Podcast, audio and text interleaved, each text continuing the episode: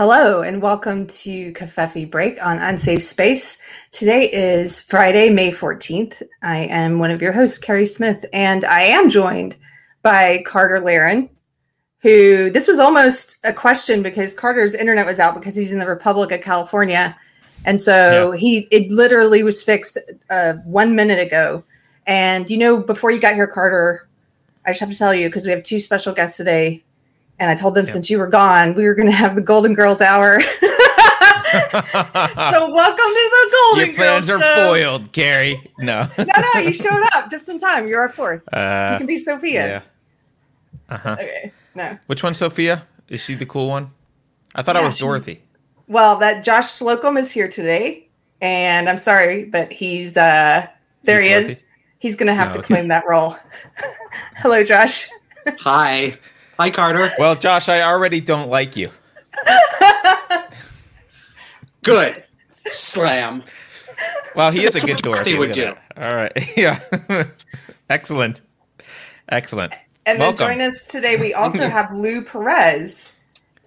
Hey, I'll be Hello. Blanche. I guess I'm Blanche, right? You'll be the Blanche. All right, Which so one's Blanche? You guys got to help me. Blanche I, is not... the uh, Blanche is the, is the one who has the word "slut" embroidered on her underwear. Yeah. Oh, that's so definitely gonna, you. Yeah, I'm, I'm, gonna be I'm gonna be coming on to all of you and saying like very like old innuendos that died out in the '80s. You know, to try to you know. So, honey, I'll be on you like Gorbachev's birthmark. that's how. Excellent. I'm gonna try that one. Sometime. So so for Super anyone boring. who's new to the show, we uh, you can find us at unsafespace.com. Once we're banned on all platforms, we'll still be there. And Lou Perez is a hilarious comedian. You can find him. What is your YouTube channel, Lou? It's your name. Yeah, yeah. Uh, uh, the Lou Perez. So it, I think it's youtube.com slash C slash the Lou Perez. The Lou Perez. And then you guys are meeting for the first time. Josh Slocum is the host of the Disaffected podcast. And you guys can find that on YouTube and everywhere else that you find podcasts. For and now. For now. Um, very happy for you guys to meet each other. Yeah. Thanks for having me, guys. So Josh, you uh you talk all about cluster B stuff, and and I guess you psychoanalyze people. I'm not totally sure, but tell us what's wrong with comedians. Since um, we have Lou here. Yeah. This is an intervention. Is that what? yeah, Lou. I, I don't know that I think there's anything particularly wrong with comedians. Um, uh, I think we need them because I don't think that people are laughing enough lately. I think they are taking things way, way too seriously. And I mean, you guys have talked about this on the show that, you know, the fact that you can, you know, you can draw a relationship between um, how society deals with humor and where they're going politically. I mean, it is dangerous to be funny. Yes. Today. And, yeah. and that itself, to me at least, is an indication of a little bit of danger. Yeah, because humor connects uh, with your authentic self in some way. There's not it bypasses the filter that the censors can have you. You can self censor. You can learn to to self censor, but humor can sometimes just subvert that and get the reaction out of you, uh, and that's pretty dangerous to people who are trying to control a population. So, can I plug something just really quickly since we're talking about comedy? Yesterday, I got to meet Chrissie Mayr, who does the In Hot Water show on Compound Media, and they're on a tour. All the Compound Media comedians. So they're in Austin tonight, and I think there are still tickets available if you guys want to see them at 8 p.m. It's Chrissie. It's um like Anthony Cuomo, the Hot Tub Guys. Oh, Anthony Cumia. Cumia. Cumia. I'm sorry. I was going to say, my... did you say Anthony Cuomo? Is there a Cuomo? I did comedian? say Cuomo. Cumia. Cumia. Is that it? It's, it, yeah. it's basically if you're from New York, yeah, there are two last names. It's Cuomo and Cumia. So you're either one or the other. So okay. not much variation. Thank you for the correction. Uh, I would be very embarrassed if I said that to him tonight. Um, anyway, the show the show's tonight in Austin, and they're on a whole tour, and that got me really excited because I saw that um, a lot of comedians are going back on the road finally, and and Josh Denny, who we have on the show sometimes, he's doing stand up again. So I think it's coming back. I think it remains to be seen if you can make uh, act- if you can actually make jokes or if you have to censor yourself to the point of not entertaining the audience. But at I least they're a- on the road. I, I did a I did a road gig um, April 30th, um, just at the end of last month, and uh, it was it was one of the f- one of the few times that I've actually performed live in over a year, and it was wild because it was up in New Hampshire, and I brought up two other uh, stand up comedians, uh, Boris Hyken and, and Harry Turjanian, longtime friends and really hilarious guys, and we performed for about you know 60 or so uh, free staters, uh, libertarians, and nobody was wearing a mask.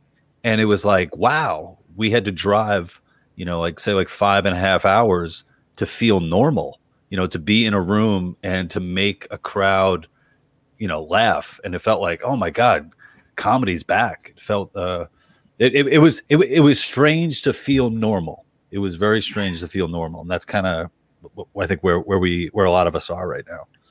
I, I, I don't I, I you know this is the first time I'm meeting you, Lou, so I'm not familiar with your material. I don't know what you do in your sets, but uh, did you have any did you have any nervousness about the kinds of jokes that you thought you'd be able to tell or not? No, no, no. I didn't. I didn't feel nervous about that. I, I think I all the nerves that I had came from just ring rust. You know, just like not having been performing as much as I would have liked to. Um, but even uh, when when we were up there, uh, a, a dad brought his 13 year old son.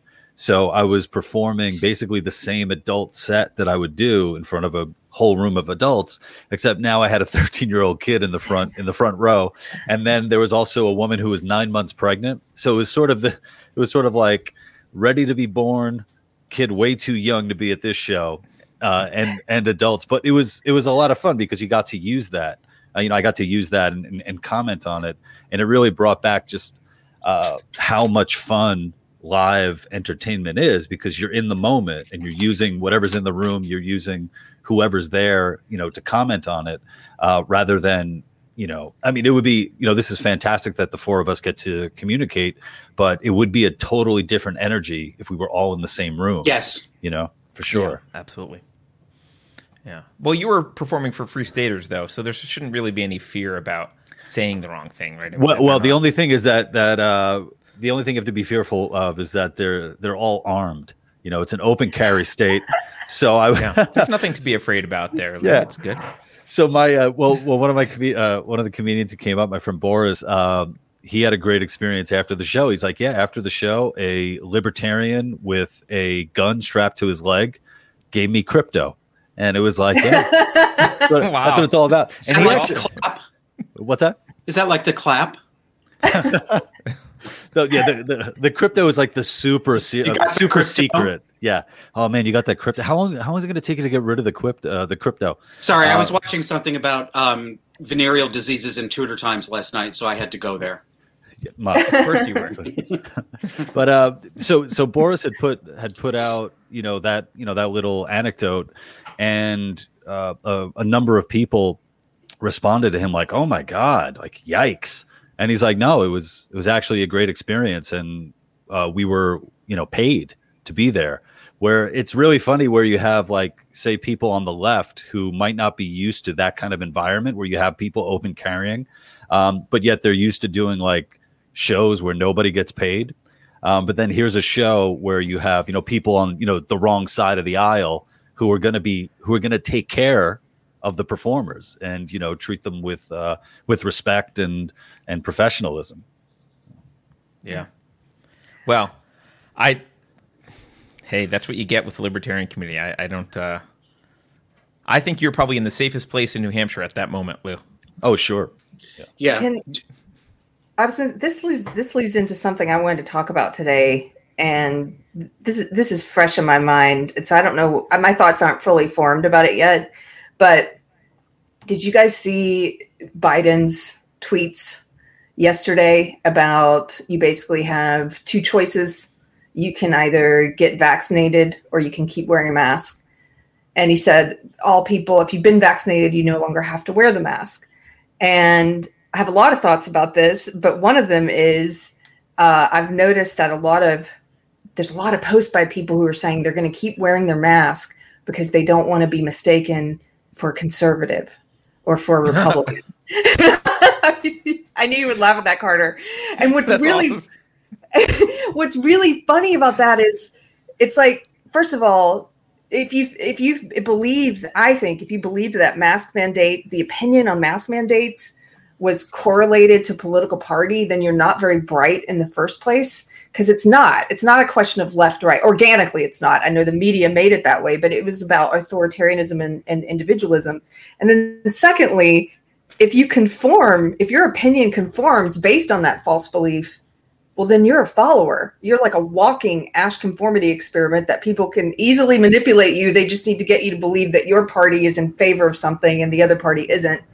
And then, third, there's just something really funny about the idea of people who are like backing themselves into a corner and restricting their breathing because they want to uh, signal the right mark tribal marker. It's it's i don't know. I have a lot of thoughts about it but yeah it's, it's like for for a year you know you had your team's costume you know you had your tribal wear. It's sort of like here's your here's your tribal tattoo.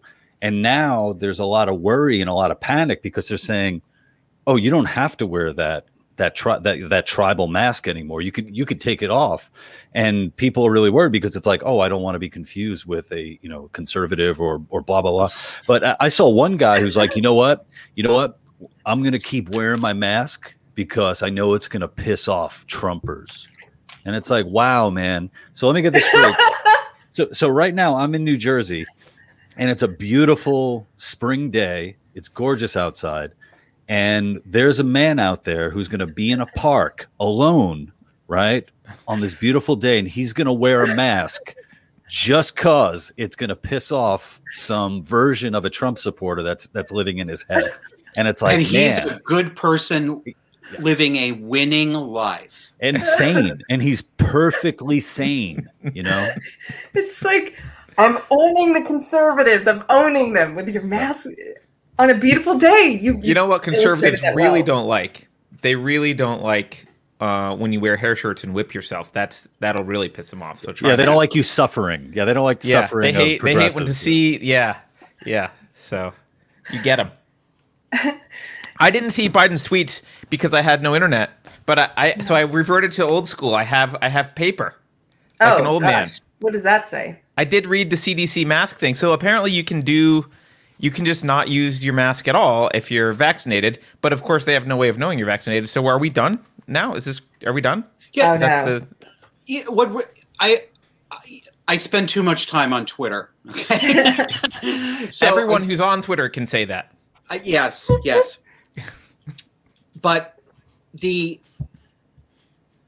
what what has so exercised me through throughout this pandemic has been the degree to which people are they are living their lives in a way that they are asking permission to do things as if they were children in a parent child relationship with the presidential administration, the Centers for Disease Control, or, or Anthony Fauci, or whoever it is. I mean, maybe I didn't notice this before, but this this real i mean it gets my stomach in a knot. It really it gives me anxiety but it also irritates me because people keep saying when can we do this? When can we do this? That's the kind of thing that a little child says to their parent right? You know take us to splash I, mountain. I don't yeah. get right. I don't care um i don't care what joe biden says. I don't mm-hmm. care what the CDC says. I wish I did care about what the CDC said because if I cared, that would be an indication that I thought that they were giving out factual, objective, rational information that had been through filters, you know, uh, to make it as reasonable as possible. But, you know, like Keri, you were saying with the Biden tweet, you know, the choice is simple: wear your um, wear your mask or get vaccinated. That's the rule. Uh, excuse me.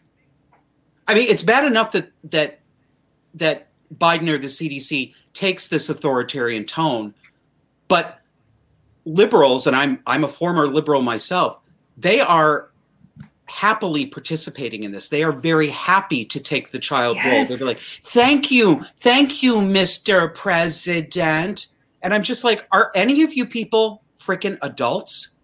No. no. Can I ask you a question? To, so I'm super glad you brought this up because um, there's like a couple threads we could pull on this that I think are super interesting. One is um, I I think we've been edging towards just generally in society based on our parenting, frankly, edging towards and how we treat kids generally, but we've been edging towards this this we've been raising kids to be to accept authoritarianism for a long time and it seems to be getting worse and worse. And we've now hit this flipping point or this tipping point where a lot of people notice that like wow you can really ask anything of adults and they act like kids. But this has kind of been going on for a while and i, I don't know if you have any I, I don't know if you're a parent or not but i just a one thing that bothers me is the the way that we pretend to care about kids um, and pretend to respect kids, but also we we tend to be pretty authoritarian with children and say and because I said so is an answer, and um, and actually that has bled into the classroom, and so teachers will be like will say like because that's the way it is, and that's kind of the end of the answer. And I don't know how I don't know how anyone ever grows up if they're if that's always the environment that they're around where there's always some authority figure saying because that's why because that's because I said so because the school says so because that's the way it is it seems kind of inevitable that you graduate and become an adult and look for the next person to tell you what's the way it is because I've always been just told. No one told me I had to figure out the way it was. Does that make sense? I don't know if I'm being articulate. Yep. Have you have you looked at childhood psychology at all or how parents are raising kids or any of that? Not in any great detail. I mean, I you know, you guys know, I mean, my show uh, that that started a few months ago um, talks about politics and culture and and and family and and development through the um, you know through the lens of cluster B personality disorders, abuse dynamics, um, and you know cluster B is not in the way I see it. A lot a lot of the um, the behaviors and the thought distortions that are very obvious and prevalent in people who have these disorders are also things they're they're not just in the people who have these disorders, right? They they spill out into uh, cults. Cults are an example of running on cluster B rules. They're not, you know, people are always like, "Gosh, this seems suspiciously like a cult." It's because it's not that it's like it; it is that it is that, right? That is the dynamic that uh, that is going on underneath that. I, you know, I don't have any special expertise. I'm, I'm not a parent. I don't have kids, but I, I talk about this with my therapist and Carter. He says the same thing that you do. He thinks that parenting, at least over the past three to four decades, uh, but but more acutely in the past two decades, is largely responsible for, um, you know, why we are where we are. And I think the hallmark of our age for adults is emotional immaturity Mm-hmm. Um, you know, we treat we treat 30 almost and 35 year olds as adolescents. I mean, you know, people think it's normal to be between 30 and 40 and and to be having meltdowns on social media about people who don't belong to your Harry Potter fan club, right? And that sounds funny, but I'm not actually making yeah. it funny. I'm I know. serious. No, I, right? It's still funny to me, but okay. I know it's, but yeah, I think I think the parenting is terrible.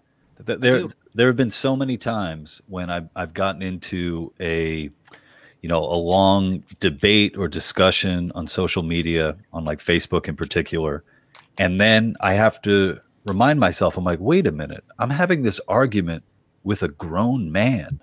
Like I'm speaking to this grown man as if he's, yes. you know, as if he's a child, as if he's, um, you know, this is a middle school kid and he still has a lot of room for growth. And maybe if I talk to him and and you know, imp- you know, give him some of my life experience, he'll get. It. It's like, nah, this guy's fucking forty five. This guy's forty five right. years old. Yeah, um, and th- and I think I, I, I think when it comes to to the you know the child rearing, and it's something that that I'm going to have to be thinking about because I have a, a one year old and we have a, another another child on the way. Um, in uh, the coddling of the American mind by Greg Lukianoff and and and uh, Jonathan Haidt, one of the things that they talk about is the lack of free play and the effect that that's having on yes. kids. So mm. you have, you know, these kids growing up where their lives are basically regimented from once they wake up to once they go to bed. Everything is structured, everything is scheduled, and it's even getting to the point where when these kids are playing with one another, rather than, um, you know, uh, if they have difficulty, rather than you know sort of settling it among themselves, they're immediately told, "Well, go get an authority figure to come and fix this." Right? right. So then you have, you know, I've I've had so many experiences like this with with people um, when I was living in Brooklyn, where uh, if I wasn't wearing a mask on the street, they would say something to me, and then I would respond back and say something, and they weren't prepared to actually get a response from me. And it's like, wait a minute, you just you know, you just called me a bad person, and I turned around and said, "What'd you say, asshole?" And then it's like, uh, uh, "You're a you're a terrible person." You're a, and I'm like, "You're trying to shame me." Okay, that's not working. Now what else do you got? You know, now I, what Lou, else? I did, that's that's a really that's a really insightful uh, point that you brought up. Um, the fact that a lot of these people are ready to socially aggress against other people in a way that I would consider to be inappropriate, a violation of etiquette or a violation of normal boundaries, right? Sure. But they are absolutely unprepared to hear it back. And that indicates something. And I think what that indicates is they have never experienced pushback. Mm-hmm. They have lived in a world in their home with their parents, perhaps in their school, in their social community, where they are always the good people Nothing they do is bad by definition because they are the good people. They, they don't experience yeah. um, failure. Failure and, and, and and criticism. Like the other night, I I um, I was at the grocery store at about nine o'clock at night, and I walked out. Um, and I was walking towards my car, and a young college age woman was walking toward our paths were going to cross, right? So we had to figure out which of us was going to dodge the other, right? And she's walking back from her car. I assume to put her uh, her shopping cart back in the cart corral. Um, so we ended up like, oh, uh, one stepping this way, one stepping this way. Went around her. So irritating. Um, she looks at the store. I can see what's going on in her head. She's trying to find a way that she doesn't have to take the cart back, that she can just leave it in the parking lot, right? So what does she decide to do? She puts the she puts the cart in smack in the middle of the one open handicapped spot in the parking lot, right? And I I'm much better at stopping myself uh, from just letting things fly out of my mouth than I used to be, but it just flew out of my mouth. And I said, you know, considerate people put the cart back in front of the store. They certainly don't put it in a parking spot, let alone a handicapped parking spot where somebody who needs that spot might legitimately need to park. And this is what I got from her. Well, you know, you know before I do it exactly what I'm going to do. Wait, make that face again. That's awesome. Wait, is she is she saying she's special needs? Is that is that what she's? she's yeah. and I'm like, that's not normal. What you're doing is not normal grown up behavior. And and she's like, yeah. and then she goes, okay, whatever. I am so done. I am done. And That's she a walks, childish thing. She walks yeah. back to the car with her friend in it, you know, and it's pissing me off also because she is the very definition of able-bodied. I mean, she is she is slim, muscular, attractive. She's wearing workout clothes. She obviously just got back from the gym. You know, she's she's kind of done up even though she's in the gym. I mean, I'm sorry, but yeah, she struck me as pretty damn narcissistic and inconsiderate. Sure. And mm-hmm. she was so offended.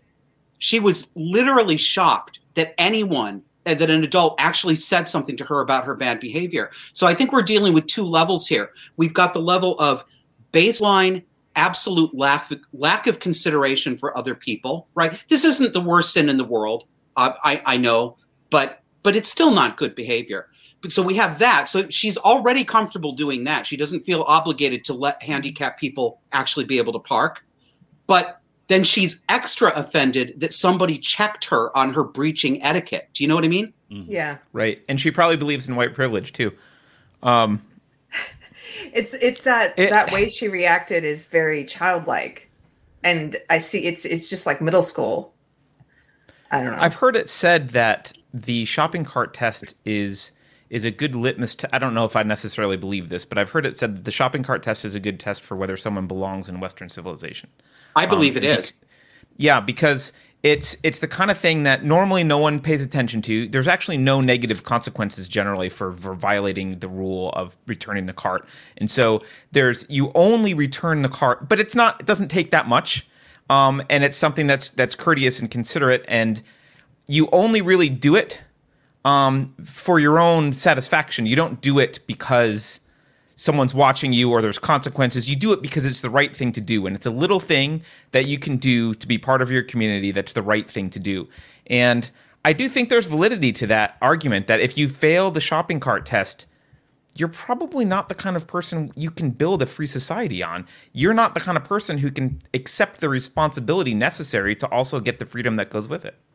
Now I, I now I think somebody's going to come out and start using the shopping cart test as like a, as a virtue signal. Like now we're going to see a lot of selfies where it's like I'm a I'll good person. back. Okay, uh, and it's like it back. hashtag Carter. Yeah, hashtag like uh, you know West is the best. Hashtag Carter. uh, you know, I was going to say that I think uh, whether you put the toilet paper roll over or under is a good test for Western civilization. Well, I'd have to get divorced if that happened. No, we And have it's- this the correct answer is constantly. over. yes, it's over. Never under. I, under I agree with with you an- both. Yeah, I can't live with an uncivilized under person. well, I, I also My wonder, wife you know, puts it under and it bothers me to no end, but I try to like take a deep breath and be like, well, she's replacing it, so that's good. The, I'll, leave it, uh, I'll leave it at that. the, the woman the woman that you describe you know I, I wonder you know what her day was like leading up to that she gets to the point where i'm done. You know this is this is over so quickly. You know it's it and you know I, I've, I've been going through some stuff over the over the past you know couple of years and i'm i know i'm never uh, sometimes people will will you know see me when i'm not at my best right? But at least i mean but something happens afterwards where I I think, man, I could have handled that better, or damn, I wish I can go back and and, and maybe fix that. I don't know. I, I don't know if if this person is like that. I hope they are. You know, I hope they're like, oh, you know what? You know, looking back at that, that was a really silly way for me to respond to somebody who was just, you know, being considerate, looking out for other people. You know what, Lou? Can I answer this? Sure. I'm 99% sure she's not like that. A, a lot of people, it took me a while to realize a lot of people are not self aware and they don't have, they don't, they don't.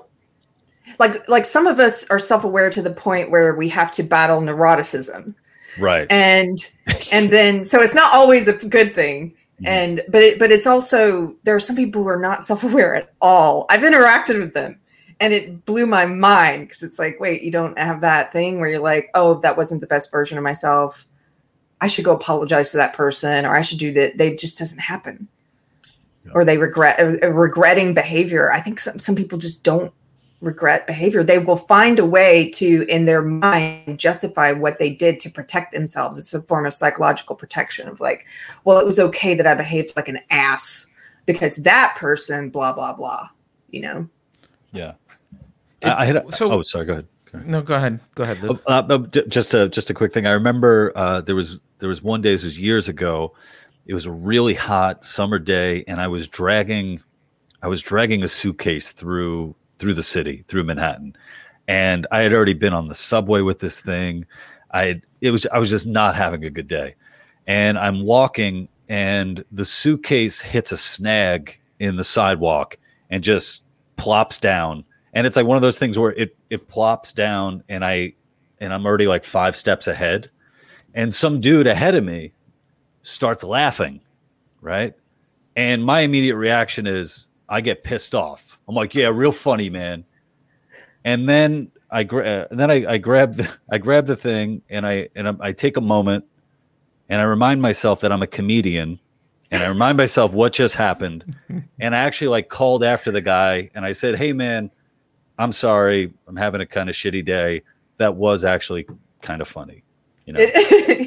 and that was it. We were two That's great. strangers. We never met again. But I, Yes. I'm, I'm even something like that. I'm like, I'm so happy that I didn't let that destroy my day because I, I'm the type of person I would have obsessed about it. Like, who this, this freaking guy, man, the nerve on him to laugh at me, laugh at me on the street in my moment of dur- distress. Duress. You know, Josh's eyes want to say something. I can see I, I'm going to need an eye mask too to be acceptable in public. Um, I interesting, Lou, because yeah, I I felt like you were. I felt very seen. I thought you were describing the inside of my head too, because you know I will. I have to stop myself from nursing those those mental grievances uh, a lot, actually. But I wonder.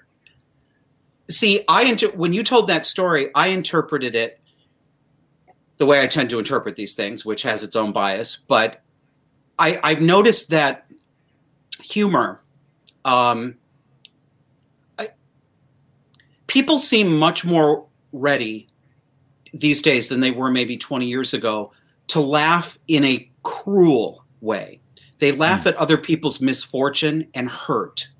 Mm. Um, and I don't know if I'm projecting that onto that. You know, I wasn't there to see what you saw, but that was immediately where I went to. It's like, you know, people, it seems to be really easy to get a laugh out of people these days by showing somebody physically getting hurt or being humiliated socially.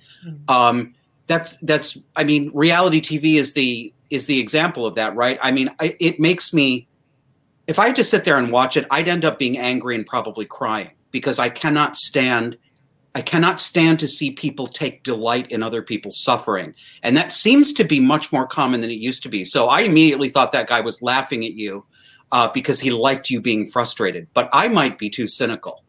Oh, or he might have. I, like it's quite possible that that's what his his intentions were, but thankfully I didn't allow that, you know, to to to affect me. You know, and it and and that's the thing too. I think I think a lot of times we can make the mistake of reading intentions into into other people. Uh, assuming the worst I know I do that. intention instead of assuming the best. Yeah. Plus, that's yeah, like I thought your story was going to be that he was comedy. laughing. ab- Yeah, I thought your story was going to be he was laughing about something else, and you felt like a jerk for calling him out. Because I've definitely done stuff like that where where I've thought that someone was reacting to some stupid thing I did, but I was just in my own little world, and only I noticed the stupid thing I was doing, and they were living their life, They were- having nothing to do with me, living right? their best Um, life. Yeah. Yeah. So what what's the I don't think so I don't think that a lot of these it's I don't even want to call them diseases, the cluster B trait. I want to call them behavioral traits because I don't I don't think that they're diseases in the same way. Most of them are diseases and they're not diseases in the same way that AIDS or something else is. Um, and you know something that if you can go to cognitive behavioral behavioral therapy and get talked out of a disease, it's arguable that it was ever a disease in the first place. So I, is- let, us just call them behavioral Right. traits. Why did these behavioral traits? What has been the cause of the rise of these behavioral traits? Because I agree that there has been a rise. There's been a rise in, in appreciation of Schadenfreude, and for lack of a better, like a non a non technical term, there's there's just been a lot of snowflake hypersensitivity and defensiveness. Yeah. Well, um, I- want to do a little quick disambiguation and clarification from Okay. my point of view.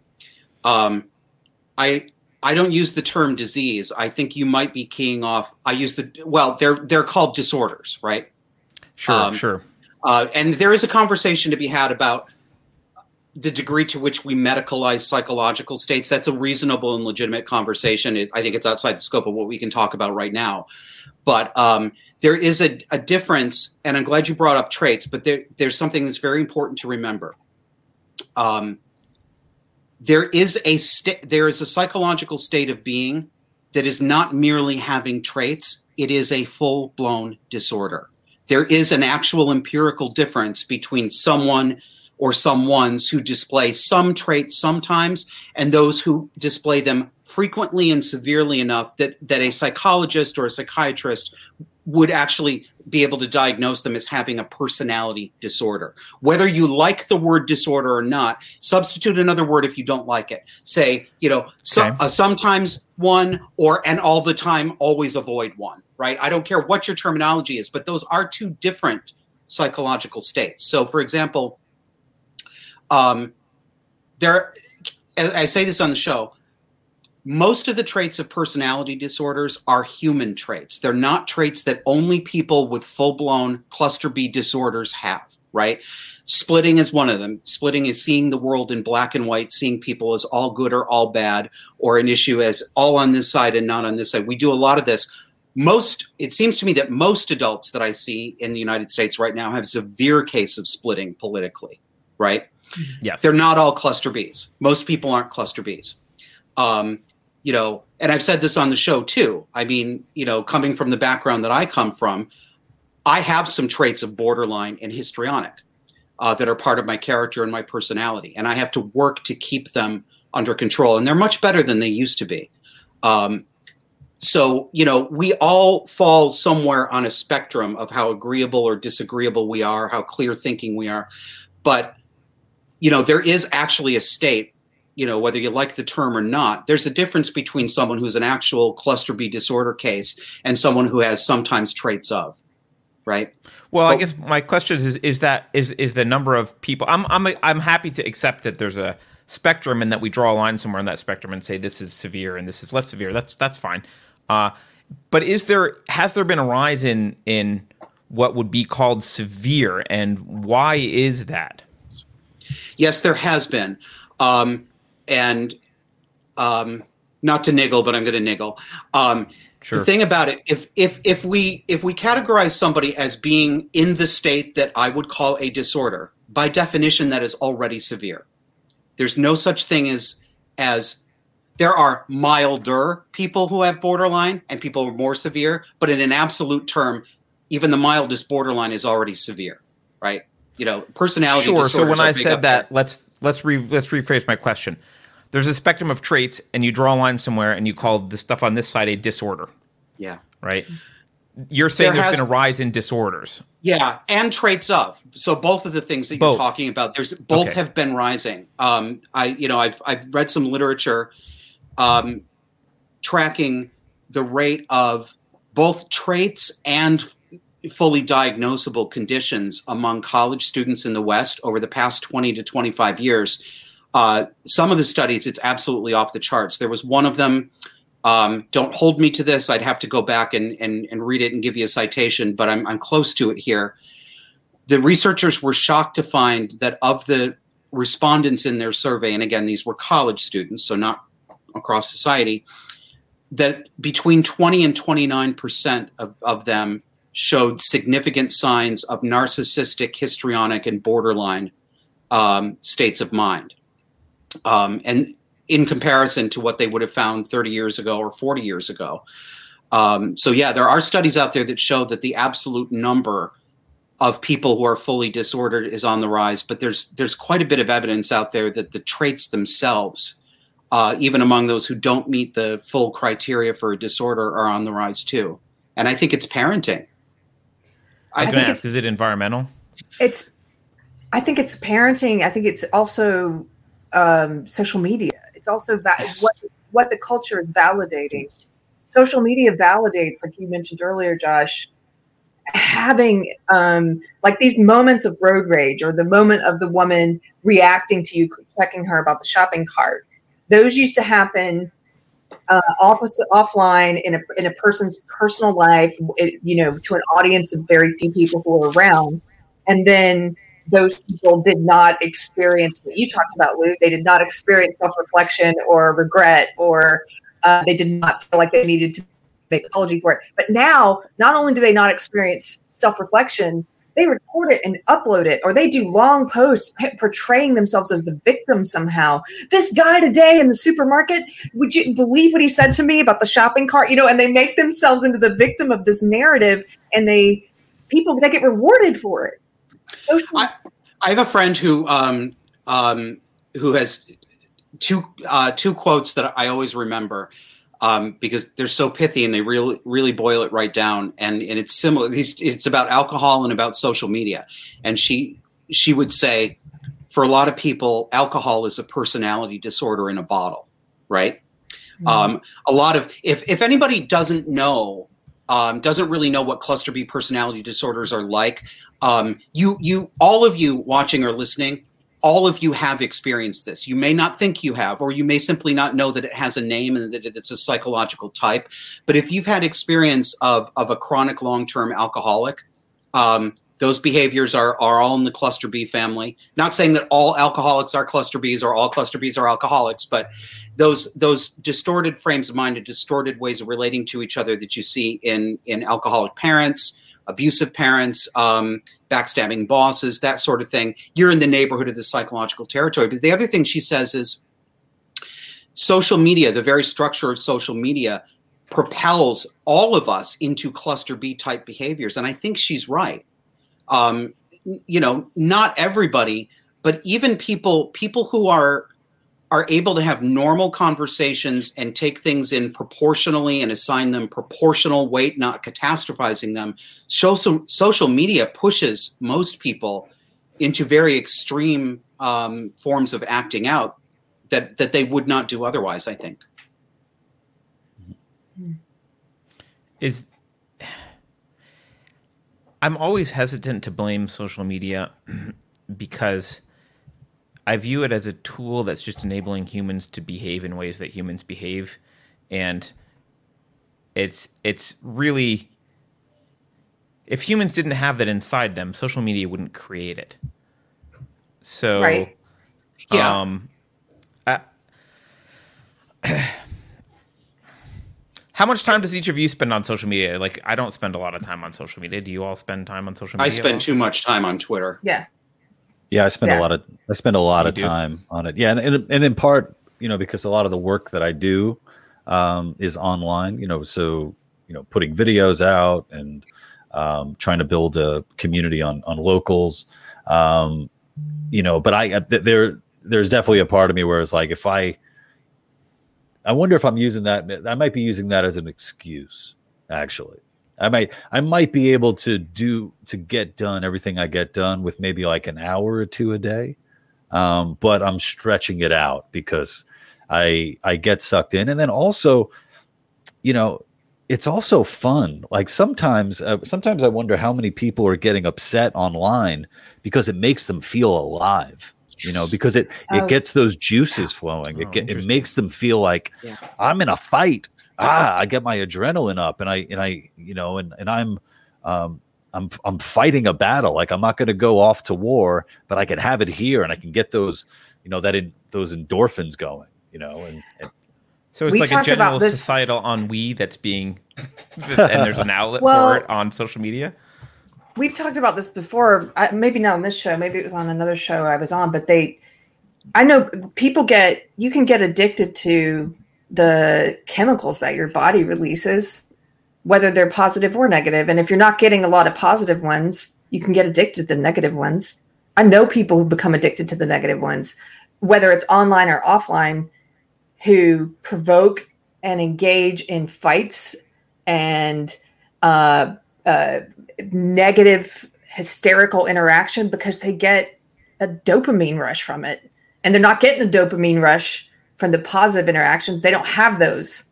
So it's like I think you could easily just be like, well, that's where I get that. That's where I get my endorphins, like you said, Lou. Is it dopamine or adrenaline, or is it? I, I guess my like, is it like a kid who sometimes when a kid acts out, it's just for attention, right? Like they want love, but they'll take hate because the worst thing is neglect, right? So any kind of any kind, maybe what they're seeking is psychological visibility. Any kind of reaction from other people is validation that I exist and matter in some way, whether it's good mattering or bad mattering. I matter.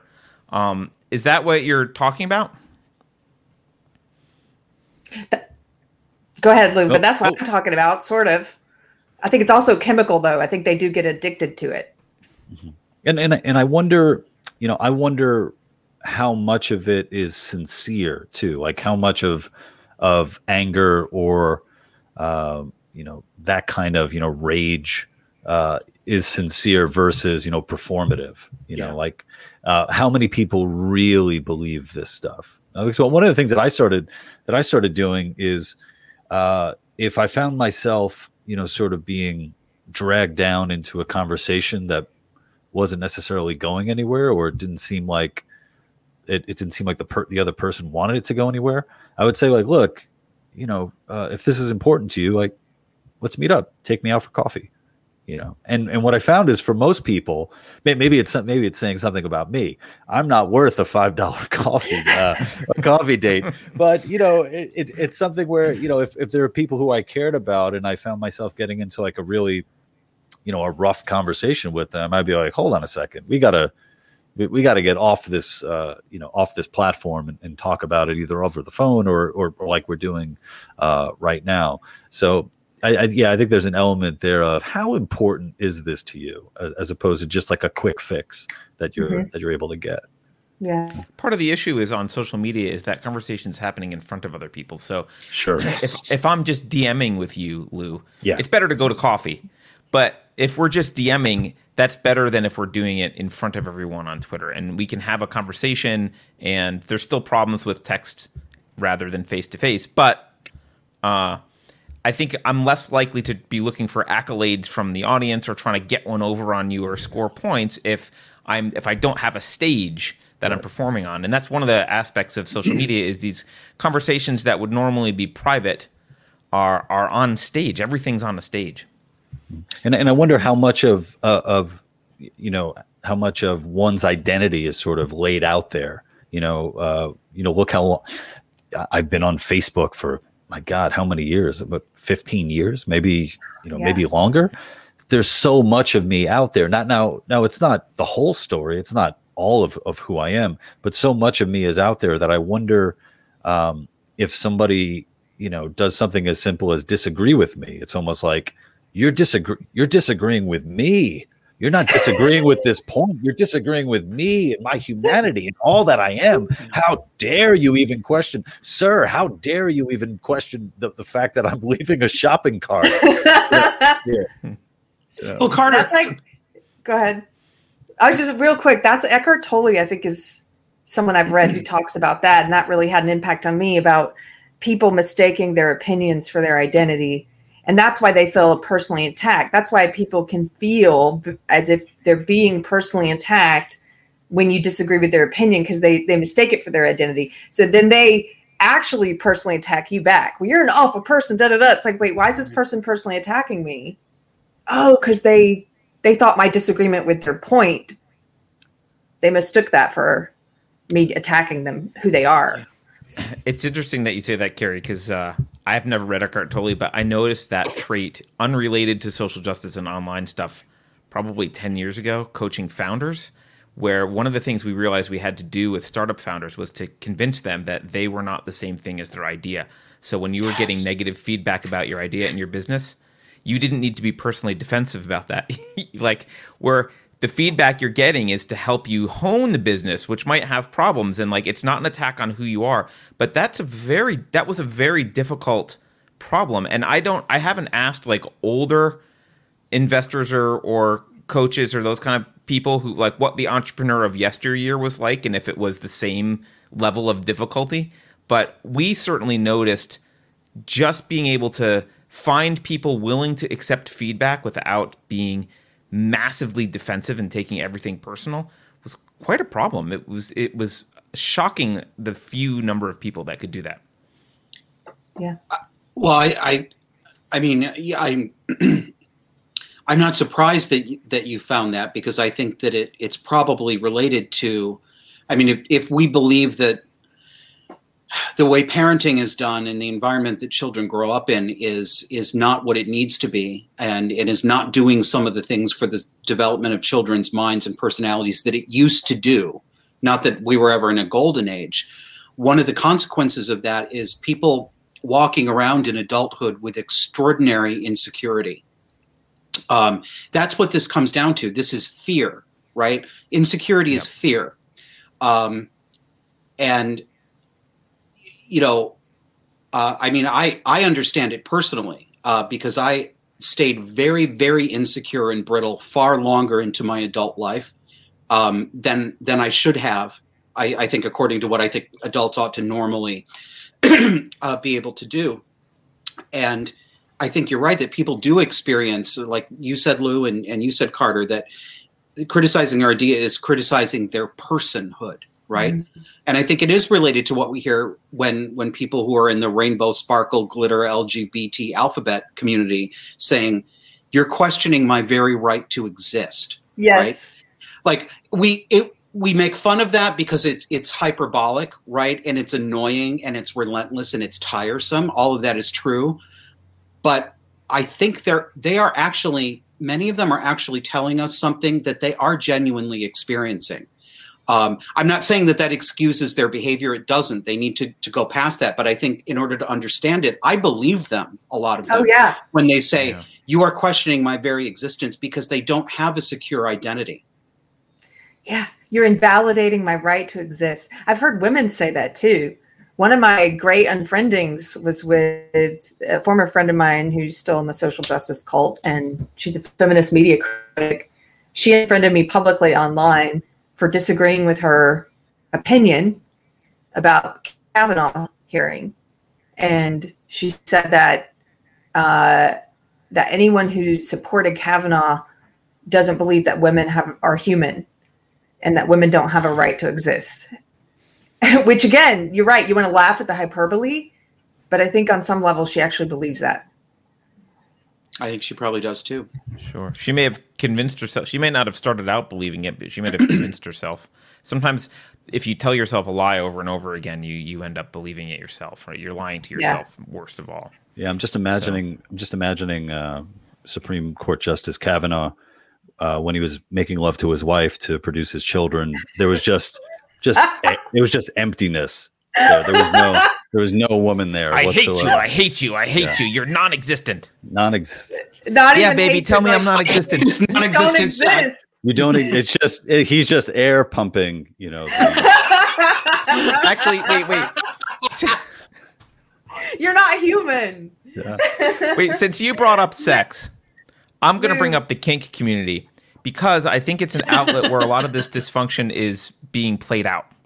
Um, you think? Yeah, and I want someone to comment on that. That's not me, so I don't have to talk about the kink community.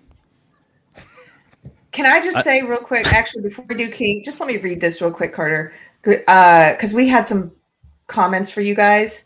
One here's one from Oceana twenty three says Lou is freaking awesome, great guest.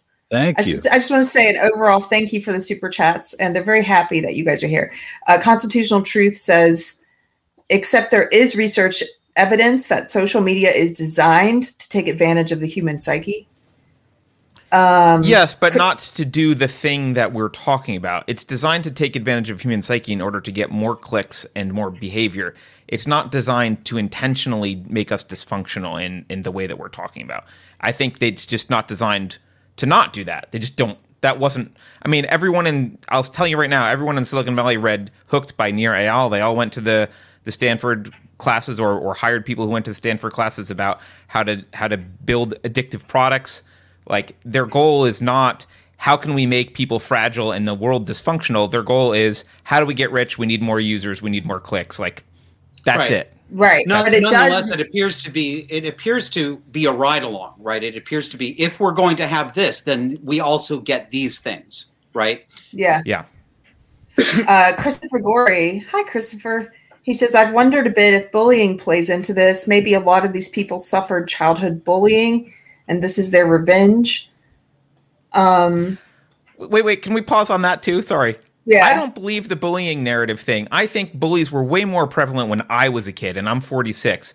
There's no way that bullies are more prevalent now than they were when I was a kid. You could get beaten up for doing the wrong thing all the time. Like, people I don't know. Maybe there's more bullying, and maybe it's more online bullying. So maybe that's much different, and and that's and girls are experiencing a lot more. But I don't know what I, I don't. Am I wrong? Is is bullying like? Is there objective empirical evidence that bullying is on the rise, or just complaining about bullying is on the rise? I think it would be hard to know that. Um, I and I think you're right to be skeptical because I don't know how we would know it. Uh, because the kinds of it seems to me that the kinds of stories, articles, um, pieces in the media that we get about this are are all coming from places that I no longer trust anyway, because I've seen them gin up narratives about everything that had nothing to do with the truth, uh, that were hyperbolic, histrionic, overly emotional, uh, usually usually in the service of of I was going to say you know denigrating victim but actually be, today people are elevated to the status of victim right this is a Yes. social elevation it is not a denigration being a victim is now an achievement um, and the and the bullies claim to be bullied. They claim to be the bullied. It's it's funny that like I don't Yeah. trust these studies now. Any study that tells me here's how prevalent bullying is, I'm like, wait a minute. Uh, who's the bully in your study? Like, how are you determining who the bully is? Because the bullies are all like, I'm the victim, as they bully you and and that, that's very admit that- typical cluster b that's the Yeah, I'll- reversal yeah, I will admit that there's a there's a difference between bullying when I was growing up, which would be much more personal, um, and bullying online. And would like if if someone's getting bullied in high school in the 1980s, like maybe a couple people would gang up, but you'd also have a couple friends that might support you or whatever. In in the online world, you can get thousands of people to bully you and no one to support you and people to be afraid because the mob has gotten so big. So I do see I do I will admit I do see a distinction there that ha- that is new. But I don't see this fragility in adults uh, as the byproduct of social media because the people who grew up with social media are too young. Those aren't the adults we're talking about. When you say there's a 45 year old you're arguing with on on Twitter, Lou, who's like losing his shit, like he didn't grow up with social media. No, but we've all been affected by it. I, I think it's a combination of it's not this either or thing. It's parenting, but it's also social media, I, and I think maybe there's just a, uh you, what's the word? We're just having a. Um, we're not disagreeing. I don't think social media is the origin of, of this. I think this is it is tapping into something that is in human nature, just like you can tap into things that make us better versions of ourselves. And I would argue that Christianity does that or can do that, or some type of faith can do that. Um, it can also tap into some of your more darker uh, lives, but but social media, I think, has tapped into some something dark in the human psyche, or or it, at least we see that we see it accelerating that. Just like alcohol, it's like alcohol is not, not a drunk's not to say something that they that's not in them. The alcohol just brings it out. Do you know what I mean? But- but yeah, I'm not bring- disagreeing. I, I'm not saying Yeah. one or the other. I do think they're both play a role. I'm just trying to figure out how much of each What role? what each thing's contributing, right? Yeah. that may be the the biggest problem um, with social media if you want to liken it to alcohol and i think you can um, you know people say in vino veritas right Yeah. and yes my my my view of that is yes and also no you have to look at both sides of it yes it's true that you will say things um, and act out in ways that are living in your mind alcohol loosens your inhibitions some other drugs loosen your inhibitions as well um, but I think that social media does that too. And I think Carter, I think you're right that it's not it's not as if social media or alcohol creates these thoughts um, in in people that don't already have them. Um, I don't think it does that. But I think it does something for a lot of people that's really dangerous. That absent the alcohol or absent the social media, these things wouldn't get expressed, and it is their expression uh, that is causing us so many problems. Like it's it removes our filter, it removes our censor. Um, so you know it's okay that it we all have some us. dark thoughts, right? But the fact that so many of our dark thoughts and our destructive ways are so easy for the gate to to open up, I think might be the problem. And it Yeah, validates I- that. That makes sense. it makes us it gives us uh, incentives like we get it's it's i got in a fight in high school and well i got in a couple fights one of them i didn't get any negative uh, i didn't get any disincentives i got incentives for it people were like oh i'm glad you, like teachers even were they were happy that i fought this bully. And it wasn't i didn't i didn't get the right feedback from that i guess is the way i'm putting it. People are not getting the right the correct feedback on social media when they're engaging in war and and fighting and and bullying and um, just like the wrong responses or the wrong behavior. It's they're they're getting validated they're getting feedback positive feedback for negative behaviors. That's the way i Also- view it also when it when it comes to bullying too, I'm I'm interested to I, I want to know what people think of when they say something like, you know, bring back bullying, which I think was one of uh, uh oh, one yeah. of the comments on the video, like bring back I, bullying. By the and way, I wasn't arguing that. Oh no no no no no no! It, it was it was, a, it was a comment that that popped up because I, um, you know, I've hear I've heard that often, right? But you know, the reality is that if you were an adult, right, and every single day you went to work, some bigger guy shoved you into the wall and smacked you in the face and took your took your money you wouldn't be like yeah bring back bullying. You'd be like i gotta call the fucking cops because this guy's assaulted me. He's you know he's robbed me a bunch of times. So there's something that happens when you're a kid and it's like oh yeah that's shitty behavior. That's all right you know that's just something you have to you have to push through but meanwhile the same people i think that would be calling for that wouldn't put up with it very long you know? yeah and yeah. and i there's a i think there's a balance with kids because you also want to to you're trying to teach them how to rely on how to resolve conflict on their own and obviously there's a point on the playground at which conflict escalates to the point where you should have intervention from someone outside clearly mm-hmm. um, but i think the difference that we were talking about earlier is really the it's turning to the, the authority figure first rather than as a last resort right and you i think yes. you cited coddling of the american mind lou right. I, I remember reading that i didn't remember what book i had read it in but i guess that was it because i remember that story and i remember thinking yeah, unstructured playtime, which is not something that we have now at all. There's always kind of supervision. You set up play dates with people now, and we can get into reasons why that is. I think it has to do with the destruction of the family and lack of suburb like life in the way that it used to be. There's a whole bunch of complex reasons why kids aren't just outside by themselves unsupervised anymore. But even when they were, if things escalated to the point where someone was like, if it came to blows, usually a parent would be called, right? Mm-hmm and that's it, appropriate. It, it's so funny you uh, talk, talking about unstructured play. I mean, yeah, there there just isn't that anymore. I don't know if you guys notice this. I, it probably varies geographically, but when I'm out and around in around Burlington, you know, I several nights a week I do DoorDash food delivery. So I'm I'm in and out of every neighborhood around here. I see how people live in different parts of the city. And anybody in in what we would call the middle class, I almost never see children, whether they're eight years old, 10 years old, 12, 14. I almost never see children outside playing without mothers there with them. I mean, yep. all the play is monitored. I mean, I look at it and it's like that is not what it was like when I was a kid.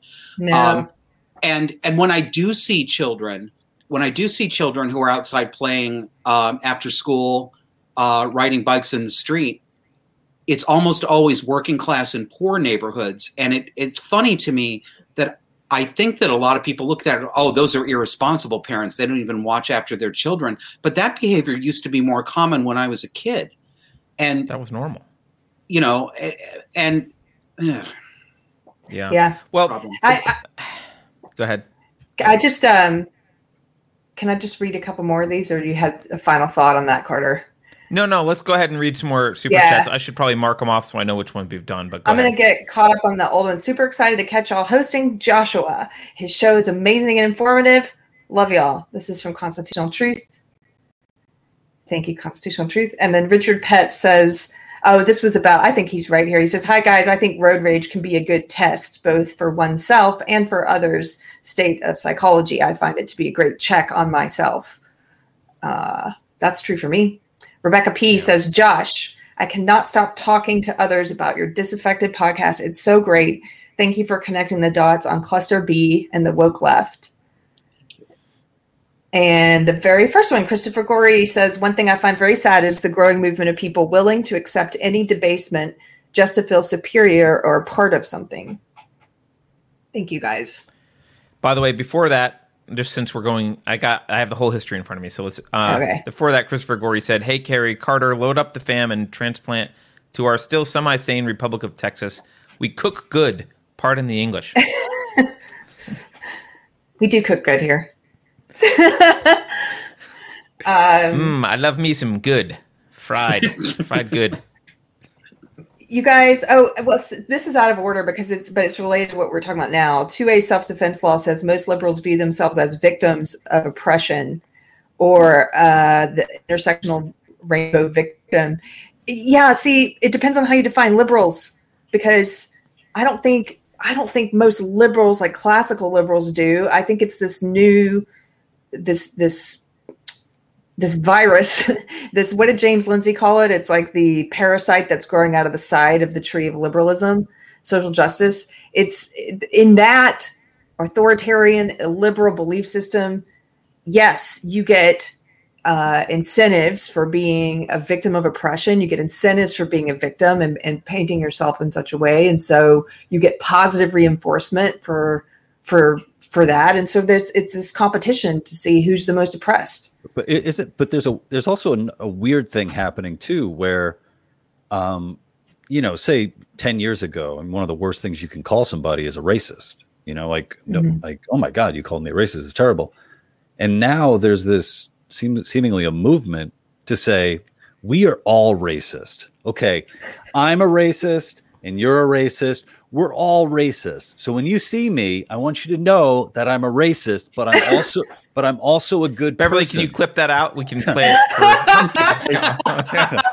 um, and, and note, I, I, what a what a what a shitty way of disguising my voice too. Like not a not a not a different character at all.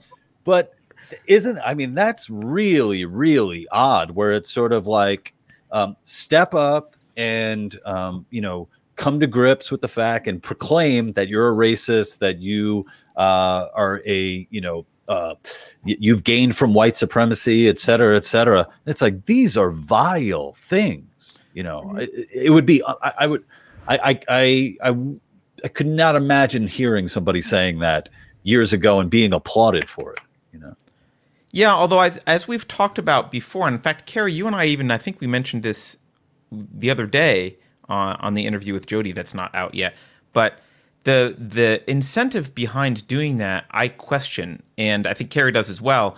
And the there's a psychological motivation to saying we're all racist, and what that what that motivation is is it it divorces the behaviors of racism from your own uh, responsibility. So instead of taking responsibility for things you've done that you feel guilty about or evil thoughts even that you have that you haven't acted on um, you can then say well i'm a member of this group of people who all have this trait therefore i'm not morally responsible for my failures in this area and they we saw the same thing with the me too movement with guys doing it and we see it we and we see it now with the robin DiAngelo's of the world saying well i'm racist but you're all racist so that i'm not you know I'm now I'm somehow there's a there's a level of absolution in saying that personal absolution. Right. It, it's also well, necessary. No, you go ahead, Keri. I was say it's also necessary because think about big picture what this ideology is doing. They are selling us racism. They're selling us racism, so they have to dilute how awful racism is at the same time. They have to make it be not that big of a deal. It's like I'm trying to get you to murder even though I'm telling you I'm all about anti murder and I've redefined murder. So murder requires societal power. I can kill you, but that's not murder. Murder is killing plus power. right? That's what they say. Racism is prejudice plus power. So murder is killing plus power. They're trying to get you to murder by redefining it. And then they ha- how one of the ways they can do that psychologically is by getting us all to start talking about how we're all murdered. We're all murderers, guys. Like we all murder. I had murderous thoughts yesterday. I was doesn't born a murderer. this, like this, I don't know. Doesn't this remind people of? Um, this is why I think that that this this political movement, whether we call it wokeism, whether we call it leftism, um, you know, definitely. I mean, you know, I don't call it classical liberalism. I think of myself as a classical liberal, and and I I think they are in a in a different philosophical camp. This reminds me of I think this is fully religious behavior. Um, and I'm using that descriptively. I'm I'm not. Uh, I used. I'm an atheist, but I used to be hostile to religion. I was part of that tribe. I am no longer hostile to religion. Um, so I'm not saying this in a in a derisive way, but it reminds me of um, when I was about 12 years old, there was an Assembly of God church in my neighborhood, which is an evangelical fundamentalist um, branch of uh, denomination of Christianity. I don't know much more about it than that.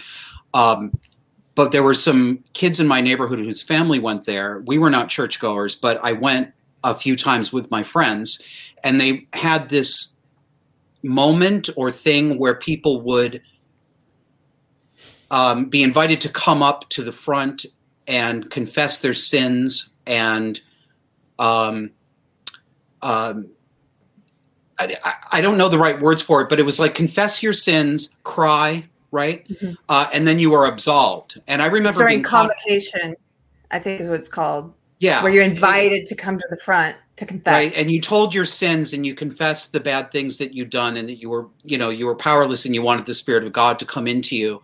Um, this reminds me of that so much. It reminds me it's it, they act as if they're in a mortification cult, right? Like you could imagine them walking down. I mean, for all intents and purposes, they're doing the equivalent of of um, of monastic orders in medieval times, walking down the middle of the street um, and and mortifying themselves with whips, right? Yep.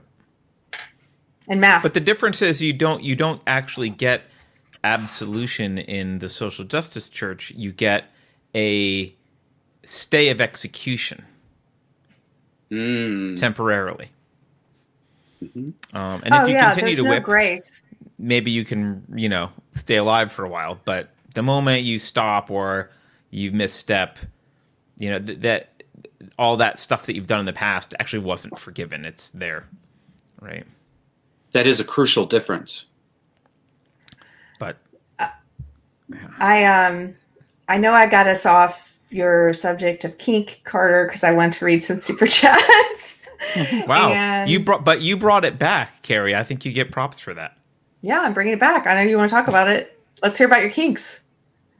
Well, I my experience is that I think that there is, and and Josh kind of gave me the you think obvious look when, when I said this, but I think in the in the kink community, there's there is a lot of playing out of a lot of these psychological dysfunctions, and I don't actually think that's necessarily always bad. I I think there are ways to play out psychological dysfunctions that can be healing, but I'm not sure you can also play them out in ways that are re-injuring. Um, and I'm not sure mm-hmm. how, uh, that I'm capable of making the distinction, but I, I have talked to um, psychologists before about that distinction. Um, and I'm just wondering if if anyone else sees sees that because if you just look just look at sex how sex in in the United States has evolved in the sense of okay yes we were much more puritanical earlier on then we kind of loosened up and and extramarital sex or premarital sex or whatever became a thing and it was a kind of accepted norm and you wouldn't be shamed if you had a baby out of wedlock. Now, I'm not saying I necessarily agree with all this. I don't think it's a good idea to have baby out of wedlock, but this is this is what happened with our culture. Um, and now, if you, I haven't done this in a while, but if you look at Google and you see some of the the primary search terms for for pornography, they're they've gone. I think they've gone in the past, you know, since the existence of the beginning of Google, they've gone from more more bland to more extreme. Yep. Um, kind of specific kinks. And I'm just throwing that out there and seeing if anyone has thoughts based on this conversation we're having about psychological uh, traits. Well, when I uh, when I was single, so I, have been with my wife for about eight years, and there was a a period about like a year, probably like a year and a half between my last relationship and me meeting the woman who would, who would soon to be my wife, where I was going on every single dating site possible. And one of the sites that I went on was was FetLife, uh, yeah. F E T L I F E, which is which is a kink, you know, uh, it's site. super popular. I think it's the most popular kink site. And and uh, yeah. I didn't I didn't realize this. I mean, I thought I was you know your your typical horn dog, you know, dude who just got out of a out of a you know otherwise like sexless relationship, and I was ready to dive in and go nuts. Did you think it uh, was Fit Life? yeah, I wanted abs, man. I thought I was going to join the site and get abs. Um, but I realized how vanilla I was, you know, like compared to like, you know, t- compared to the other people there. And when you look at, you know, sort of, um, uh, you know, FetLife and then the growth uh, or the, you know, the, the transformation of pornography into a lot more kinky stuff. I wonder what the people who have actually been in kink in these communities for a while, what they think about that, because it seems like there's almost like a, I don't want to call like the Disneyfication of kink, yeah, where it's sort of like just popularized, it's being whitewashed, it's mainstreamed. It, yeah, and look at Fifty Shades of Grey; it's a mainstream thing now. Yeah, and and sort of, uh, and and it's also and it's also giving people, especially young men, a false, uh, you know, just a, a false idea of what sex with a woman is like. Because look, there, this might anger some people, but most women, you know, don't want the shit that you see in a video. Like they don't want that stuff. Uh, they don't want to, to be performing that way. They don't want to be performing. You know, they want to be embraced. They want to, you know, um, and then there's all you know different shades of, of what you know what people are, are, are looking for. But I, I, find that to be a an odd thing that that's that's certainly happening with uh, things these days. Fifty think, Shades yeah. of what people are looking for. I'm kidding. Sorry. Um, I I'm not gonna I'm not gonna TMI. Don't worry. Um, but I do have some experience with that in the past. Um, uh, in my view, and there are a lot of people who will say that this isn't true um, and who insist that it's not that way. I would have been one of those people who said, "No, this isn't true. You're just you know da da da da da." In my view, people who are into, um, well, let's get specific. S and M, right? Like, like yeah, that's kink. what I was talking about specifically. Okay. The let's talk. Dynamics. Let's talk about yeah. bondage, domination, sadomasochism, right? Um, first of all, that has forever, at least through the 20th century, has saturated gay male sexuality. That is not considered fringe in gay male sexuality. is considered normative. I mean, look at the Tom of Finland uh, coast, uh, posters and aesthetics. That the theme of sadomasochism, domination, and subjugation is is so tightly interwoven into gay male sexuality. I find it difficult to separate. Um, you know, and you can think that's better or worse, but that's the way I see it. And in my experience, um, I believe that almost all of the people who get into that lifestyle um, are people who have backgrounds of trauma and child abuse. Um, not all, but yeah, no, I don't think it's just some. I don't think it's just 20%. I think it's the great majority of people. Um, that was certainly true for me.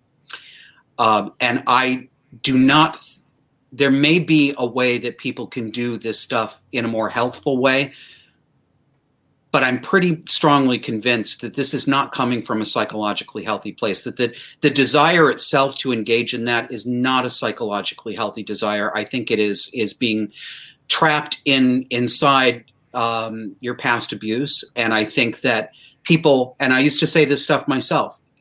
You know, oh no, this is you know we're we're making it okay. We're working through it. I don't think that anymore. I think you're just re-traumatizing yourself and re-traumatizing your partner um, and I think it is very unfortunate that I think this has given people a very distorted view of sexuality, what they should expect from sexuality, the relationship between sexual pleasure and, and love and commitment. Um, I don't think it's healthy.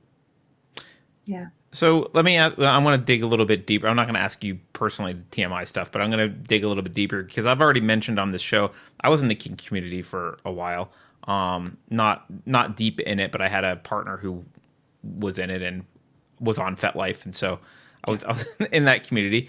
Um, and my observation was that the a lot of the people who were who would identify as dominant in their personal life, in their private, their actual like regular public, I'll say their public life, were in positions uh, lacking power and felt powerless.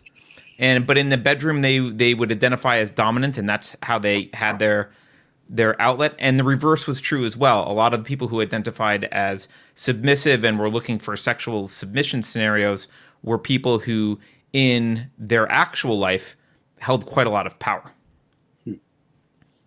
I don't know how that matches up to with what you're saying or not. I know that's, that's a that's a very common observation that people have. Um, I I honestly don't know what I think about that anymore. Um, be, I mean, you may be right, but I, I remember. Re- I, I don't mean to say this. I'm not saying this in a judgmental way. When I said that as a justification for that kind of lifestyle, and again, I'm not trying to tell people what they can't do. Right? That's not my job. Uh, but I'm not going to say that I think something is healthy that I don't think is healthy. Um, when I said those things, I was regurgitating received wisdom right? So if, if there is something to that outside of that's the brand that the community wants you to say, I don't know about it. I know that when I believed that, I only believed it because it was what I was supposed to say. Mm. Um, but it may be true for some people. Um, it's what I observe, but that's anecdotal, and I don't have any empirical data to back it up. I mean, I think the thing, you know, this is hard to do. I don't know if there's a lot of actual well designed, well designed psychological studies, but there are some things that all of us know with enough experience, either participating in this or in knowing people who have or in watching the community. There are certain things that we we just know are true, and and what is true is that for a great number of these people who have who are really turned on by the um, erotic politics of domination and submission, these people were victims of child abuse, right? They were beaten, they were humiliated by their parents. Uh, that was certainly true for me. It's true for millions of people. Um, I don't remember meeting very many people like that who did not fit that profile, right? Mm. And I and I don't think people like to talk about this because it's extremely uncomfortable um, to spend a lot of time because a lot, you know, a lot of this is now seen as if you are a big enough or a strong enough person that you can say, I'm so secure and confident in my sexuality that I can be tied up and I can take the punishment and I can do this, that. And, you know, I've really grown, I've really matured as a person. If you spend a lot of time convincing yourself that th- that's where you are psychologically, it's very challenging to confront the idea that it may, in fact, be the opposite. You may, in fact, still be incredibly damaged in ways that you have not actually addressed right? And that your erotic response to this is a conditioned response that has roots in actual severe abuse. And I think that's yeah. true for a lot of people. Yeah, no, I, I don't disagree. And I think it's a conversation that needs to be had because it's hard because when you have that conversation, people assume that you're accusing them or um, condemning them or making some moral statement about what they're doing. And I I view this as no, I'm just trying to like healthy psychology comes first and I'm not necessarily judging people for how they deal with their unhealthy psychology, but I am recommending that their focus be on making their psychology more healthy and behavior. I do think there is a lot of re-traumatization that happens in there. And I guess to tie this back to our other thing, how is any of this related to the social justice? well, I, I, was I was going to say I'm just now I'm imagine you know if anybody's out there you know watching I would say, you know, it might be a hard discussion to have, but reach out to a friend and just say, hey, man, I'm worried about you. I'm worried about your butthole. I'm worried about what you're doing. I'm worried. I'm worried about you. I, love you, and whatever you need. can I can I give you, you a? Uh, I thought you were going to tie it back to mass because can I tell you, I had this morning. Um, I usually don't cause a scene about the mask wearing, uh, and I usually just avoid the places that are mask holes about it, with two exceptions. One's the coffee shop I've told you about before, Carter, that's close to Austin, and there's super mask holes. And I just like to have, I like to go in there in disguise and a mask, and then I get my coffee, and then as soon as he gives it to me, I take the mask off. It's happened three times. It's just really funny. That's more of a funny thing that I enjoy doing. The, the other exception is a coffee shop here that I have more of a personal grudge against because they used to be my favorite coffee shop and they became super mask holes and I don't go there anymore except occasionally I'll just I'll get a coffee at the next place and then walk through their shop maskless like hi how you doing they're like and they're like Keri get out they know me by name they're like get out I'm like I'm just gonna be a second I'm just going through your back door And then I couldn't help myself today. I got a coffee somewhere else and I walked through there because I wanted to see if they got rid of the mask requirement now that one of their saints or the priests has said you don't have to wear masks if you've been vaccinated. Biden said this. So I did go in and I said, Hey, he was like in coffee. I was like, "Hey, are you guys still wearing those religious fetish garments?" And he was turned around and he was like, and he was like, "Keri, get out!" And I was like, "Oh, okay, yeah." He still had it on, and I was like, "Okay, let me know when you're getting rid of this fetish. I'll, I might come back." And he was like, "Get out of our shop." but I couldn't help it. But it does to me at this point. It's like when are they going to stop wearing those things? I think they have become very religious. I think they have become a religious garment for people. And it's not just the identity, the, the political identity thing where people want to signal what tribe they're in. It's also like a deeply religious thing and, and a fetish thing. It's both at once. It's like some weird, I, I, I don't know. Well, it's, it's, a, it's right. a, submission fetish thing, right? It's a, and, yes. Yeah. And, and, and I do think, I, I do think that the psych, the, the authoritarian and the obedient sheep are two sides of the same psychological coin. And I think actually people can flip from one to the other. It's the thing that's different is the person who doesn't want either side, right? Um, but I think that's why you have mask Karens. They're happy to be obedient and submissive to the CDC or whatever the governor is, or you know whatever the rules are. They're happy to be compliant and submissive, but they're also happy to be rather pushy and dominant if you're an out group person. They'll flip they'll flip very easily.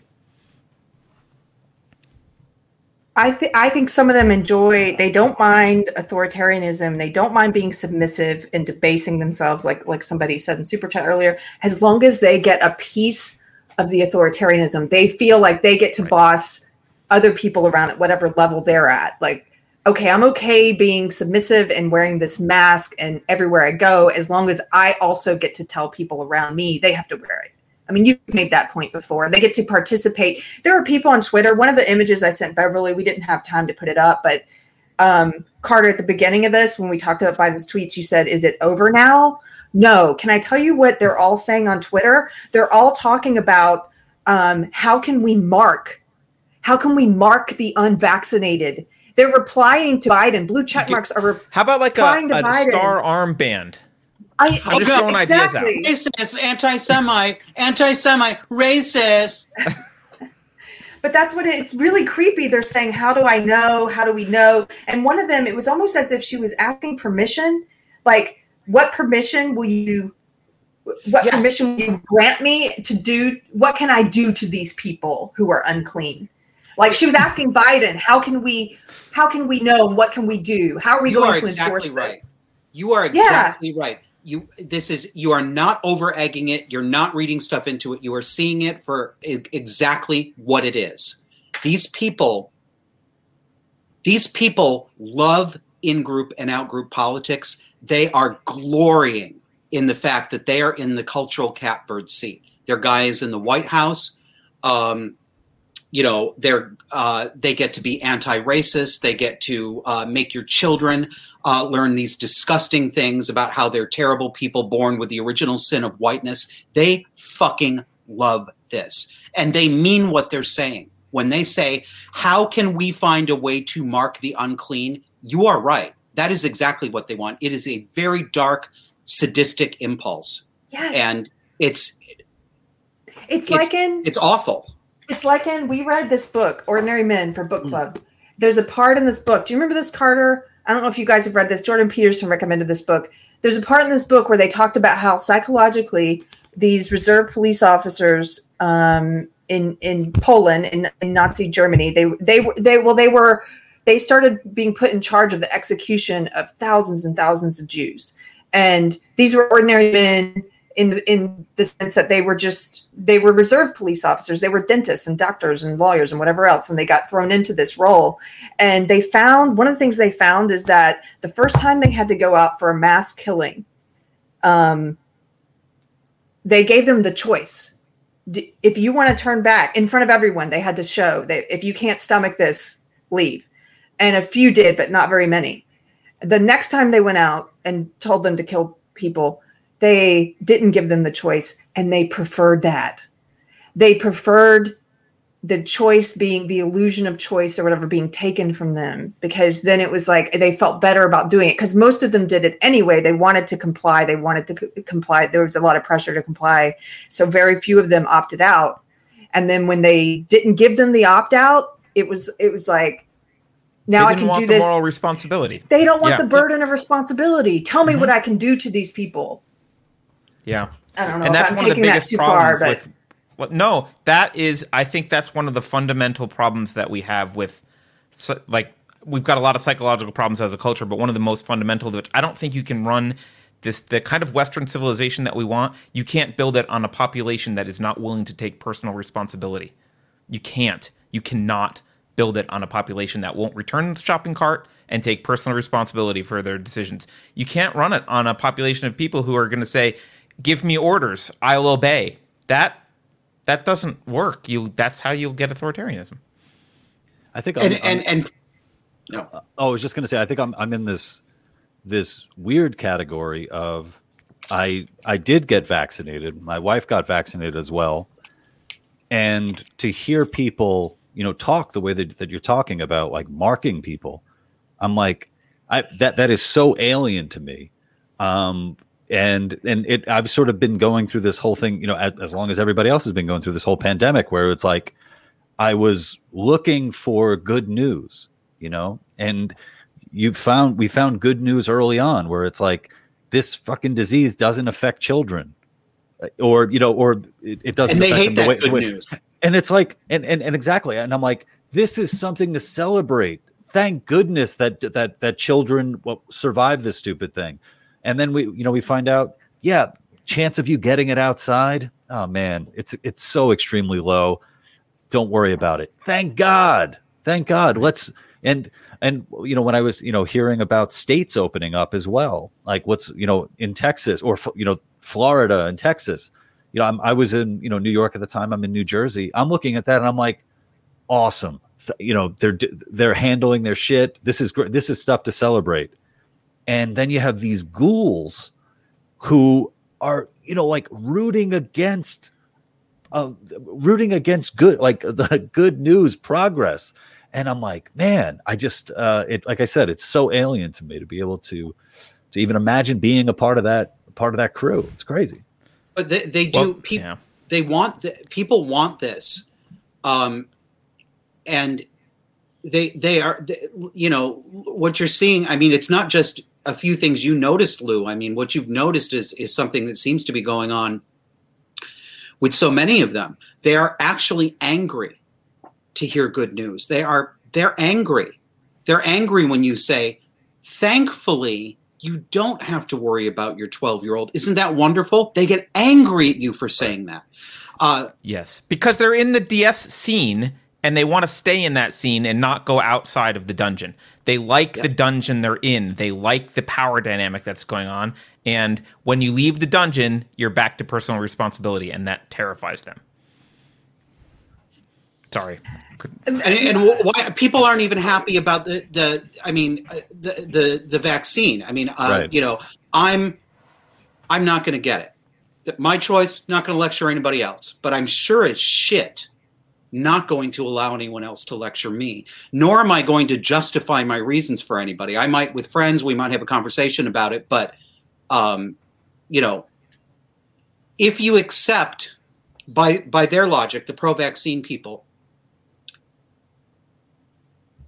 they don't seem to understand what vaccines are anymore. I have never seen the population react to a vaccine this way. I have never seen so many people say, I'm vaccinated and I'm just as scared right that you aren't vaccinated. I'm like, do you understand the immune response? What is going on here? This has nothing to do with with this virus. It has nothing to do with that. Something far deeper and darker is going It on. is here. dark. It is dark. It's people are now dark. saying they don't want to associate with unvaccinated people, and I know I've shared this on the show before, but I, uh, my housemate does massage, she's a massage therapist, and now she has people saying, "Oh, wait, uh, I'm not gonna. I'm only gonna go to a massage therapist who's vaccinated because I'm vaccinated," and it's like that doesn't make any sense because you're afraid you're gonna catch it from someone who is unvaccinated because your vaccine doesn't work, but you can go to a vaccine person who's vaccinated and I guess their vaccine doesn't work. That's why you're going to them or what, what? Like, it's like, it doesn't make any sense. Because vaccination is a status symbol and it's a mark of what cult you're in. And I'm only going to deal with people in my I'm only going to associate with you if yeah. you made the choice mm-hmm. I made. Yeah. Well, I, made, I, I, made, a, I made a joke a, a little, uh, a while back where, um, you know, with the CDC saying if you're vaccinated, you don't have to wear a mask anymore like, well, you know, according to that, if I'm walking around and I see people with their masks on, I'm going to assume that they're not vaccinated. I'm just going to yell murderer at them. like, it's like you're a murderer. No, no, I'm vaccinated. Then take your fucking mask off. Gotta, you know, it's, I mean, right. this is Beverly. If you're still around, could you put up that one image? I just have to put this one up for anyone who hasn't seen it yet. The meme of the guy who's decided between the two buttons. You know that really popular meme, and it says, uh no, not that one. There we go. Yeah, Karen's right now. Yeah. And he's deciding between two buttons for anyone who's just listening along along and not watching. One button says, wear my mask to signal my virtue. And the other button says, remove my mask to show that I'm vaccinated. Difficult oh, decision. Can I can I say something? Uh, can I say something Thank about you. the Karen phenomenon? Yes, please. Uh, it's been bothering me because I haven't been able to talk about it with anybody yet. Um, I watched I watched Karens become a thing within the past couple of years. I think it's been about two years, maybe that this, this has been a thing.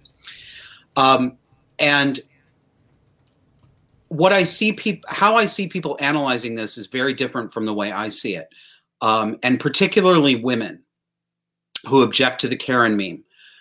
The general consensus among those women who object to it seems to be that uh, Karen is all about stereotyping women. It's about silencing women. It's about punishing women who have autonomy. It's about punishing women who have opinions. It's about punishing women who will not um, stand for being mistreated. That seems to be the way a lot of them see it. I don't see it that way. What I see when I see people calling somebody a Karen, and of course, there's a whole bunch of people out there. There are sexist people. There are uh, douchebag guys who will take any chance to take a pot shot at a woman. I know they exist. I see them, but they're not nearly as numerous as as a lot of these people claim. When I see Karen behavior, like actual Karen behavior, um, I generally see. I don't see this as a stereotype about women. It's not saying that women are bitches. It's it's it's an acknowledgement of a subset of people who are fundamentally bitches. Right? It's about busybodies. Karen is just a name for a busybody. Right, a busybody, an overbearing person, somebody right. who you know tries to put herself in a position of authority or tries to tries to get somebody fired from a menial service job. You know, I'm going to talk to your manager. Da da da da da. You know, this behavior that I see out there, I I I just don't understand why people cannot distinguish between um, because I, I feel like when when I see women say this, you know, this is this is just telling women to be silent. I look at the behavior that's being called Karenism, and I'm saying, but this isn't behavior that you would ever engage in, right? You're not that kind of person. This is not a good person we're looking at here. This is somebody who has real social interaction problems, and frankly, the real Karens, yeah, I think a lot of them are borderlines I think a lot of sure. them are narcissists, clinically so. And, and I'm like, but but you all you all aren't that. So what why does this feel why do you want to put your arms around the Karens and say this is this is we're all standing in sisterhood when they're behaving in a way that you would never call good behavior? Has anyone else noticed that? Yeah. Yeah, but and, it's because the Karens were on their side with respect to masks. So the term Karen was around before masks busybodies were always and by the way i use the term karen regardless of the gender of the person's behavior. I think guys can be karens. Um, but karens were around.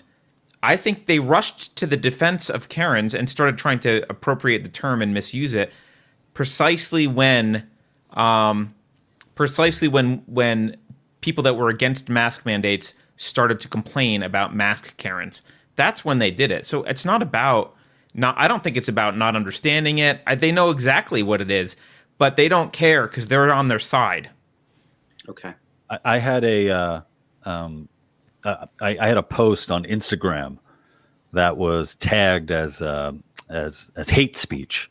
So um, it's not the first time I've been I've had a post tagged as hate speech, and all it was it, it, it and I, I, have it in front of me, so I'll just read it. I say, uh, women of color are just as capable of being annoying as white women. If you think Karens aren't diverse, then you're a racist.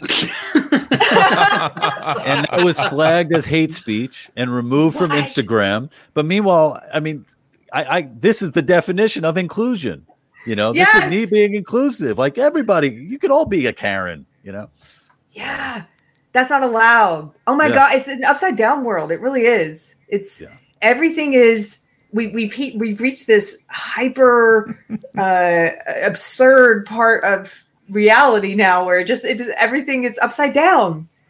I was trying to make a meme about and I, I, did, I did make one. I'm not a good artist, but I tried making one. It's about diversity, inclusion, and equity. And I had sort of a play on 1984, all the things that are backwards. And I was going to do three of them, like, you know, um, uh, slavery is freedom or war is peace. And I was going to do three, but there are so many of them. It's like racism is anti racism, discrimination is equality, illiberalism is liberalism, and you know it's just upside down. There's too many of them.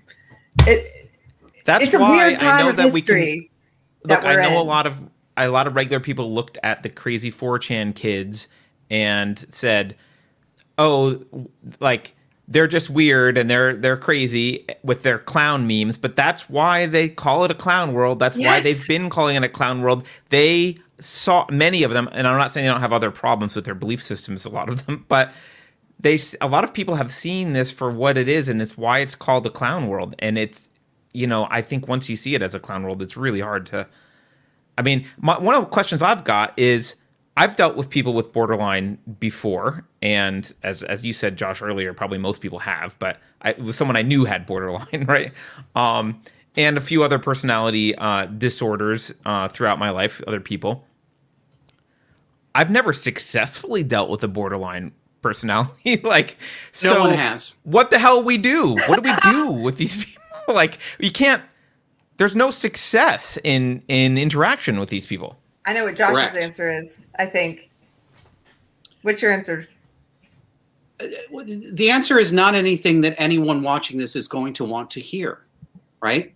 That's a great answer. Let's hear it.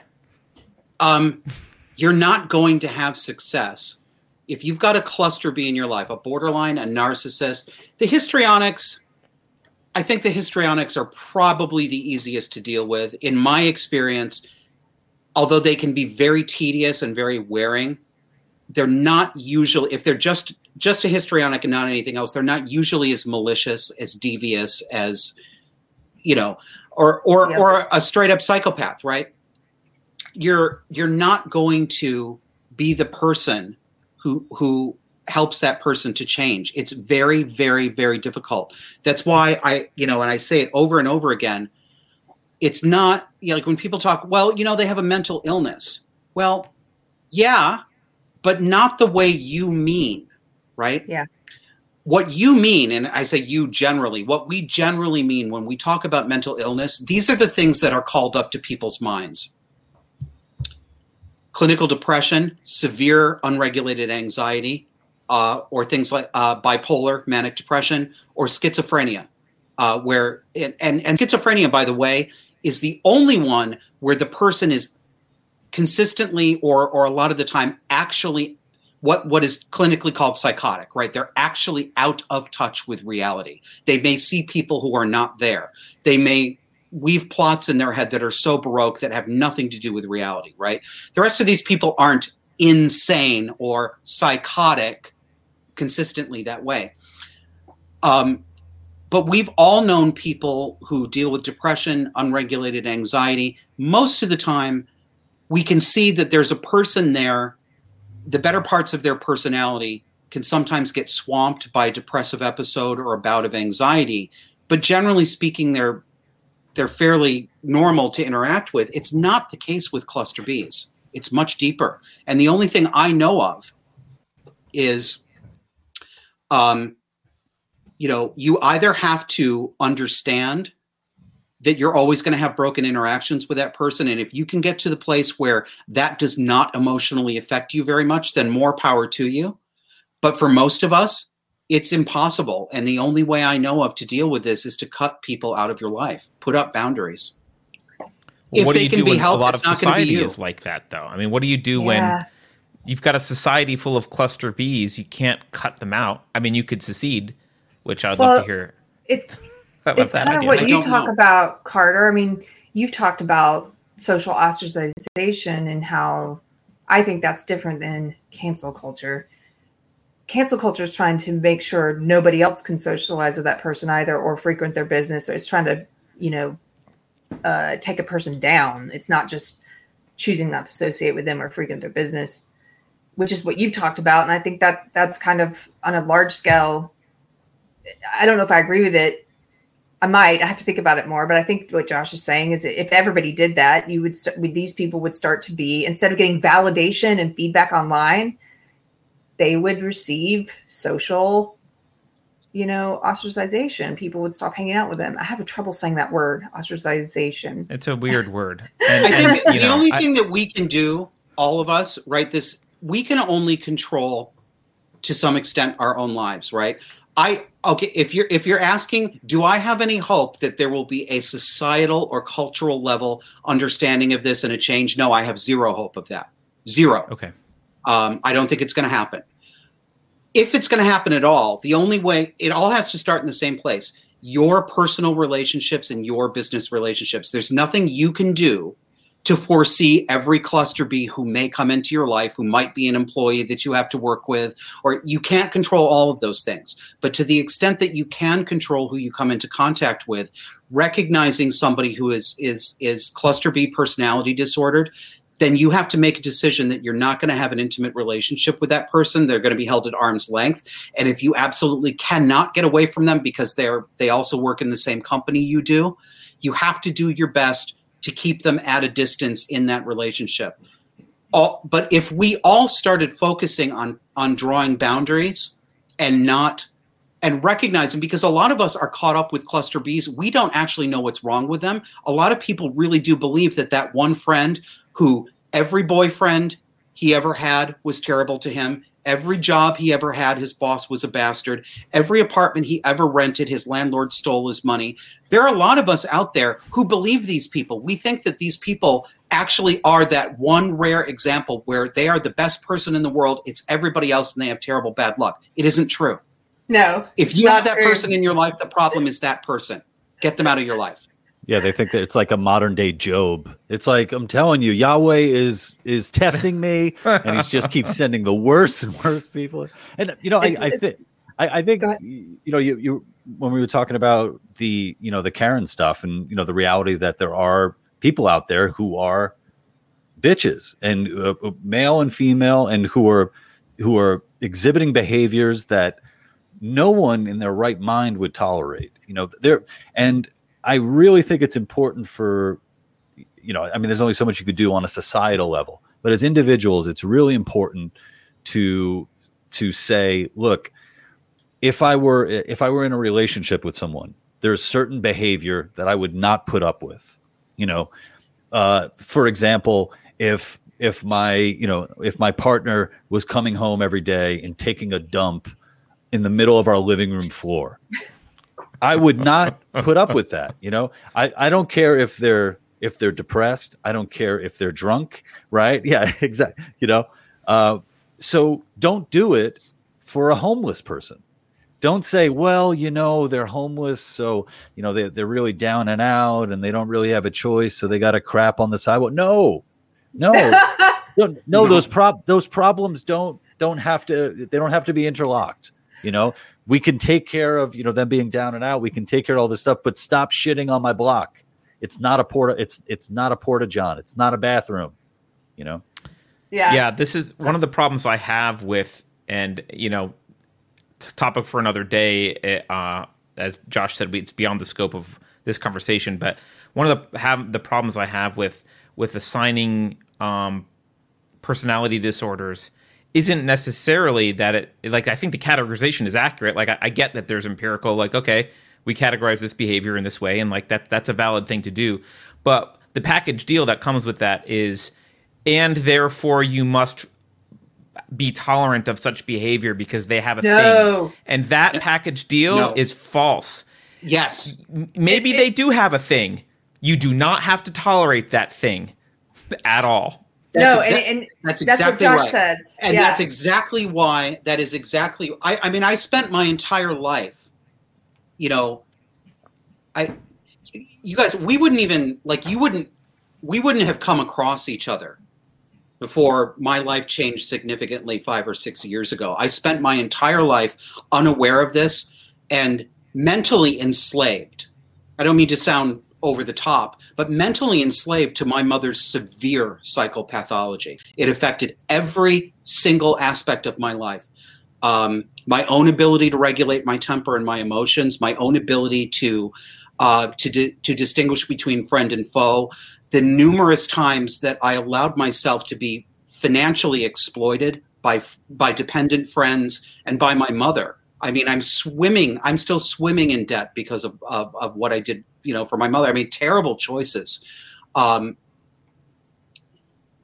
and it was because I was in that mindset that, well, people like this are only victims, right?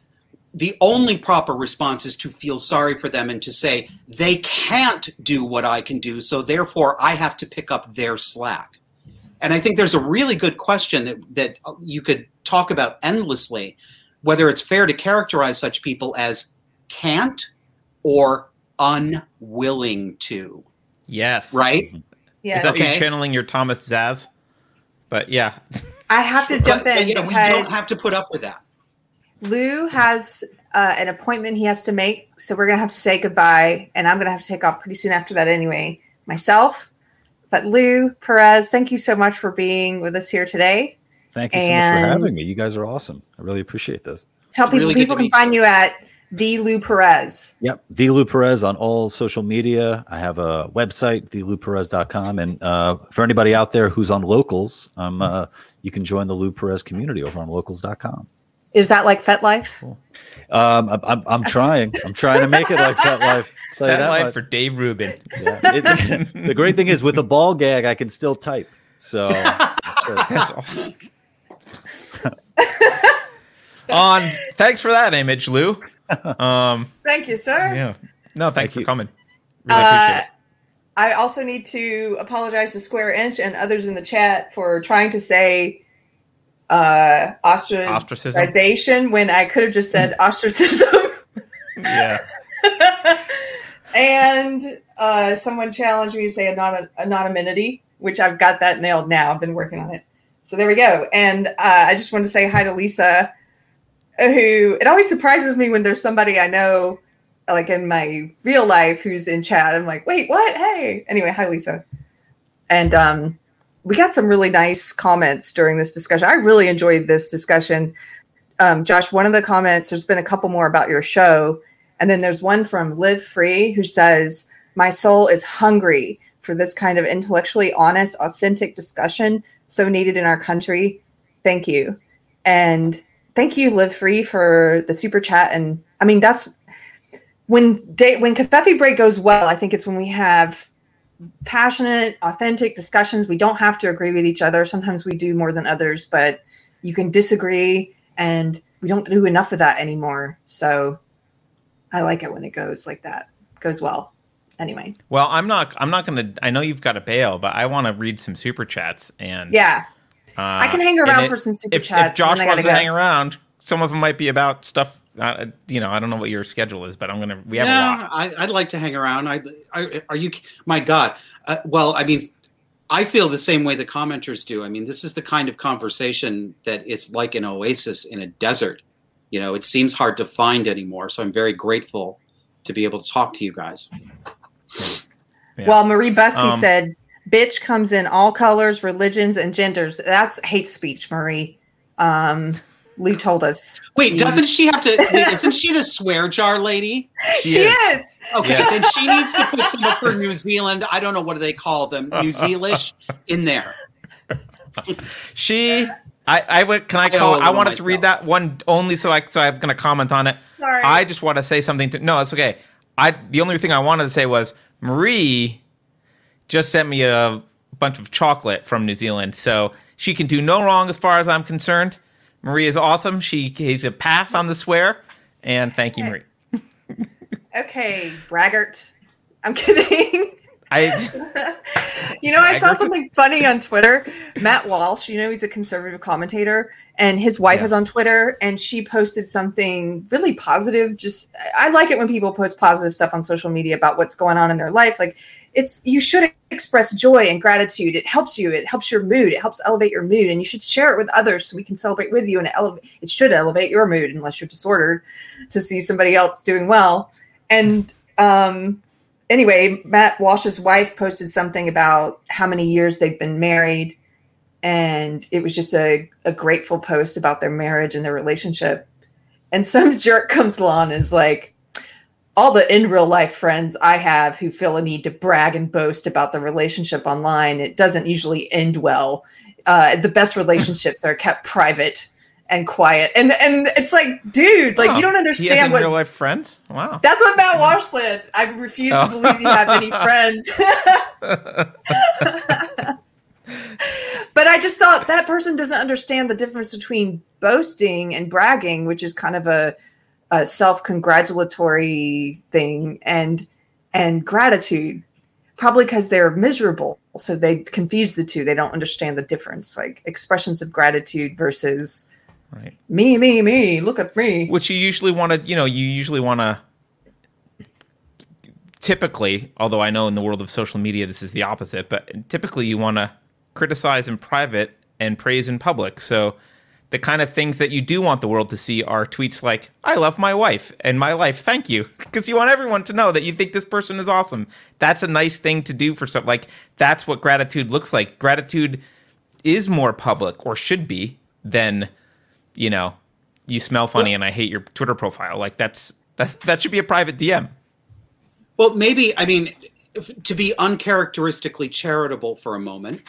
Um, maybe the person who said that, um, you know, I I think we're all caught up in this. Um, we we are in such a we're in an, an emotional economy on social media and in the social woke left, and there's a lot of of of knockoffs, right? There's a lot of substitutes and counterfeits for real emotions, real gratitude, and maybe you know maybe that person is perceiving that you know they see so much um insincere bragging yeah bragging that's that that's that's disguised as oh you know i'm grateful for my life but is really about you know my Humble life is better than yours.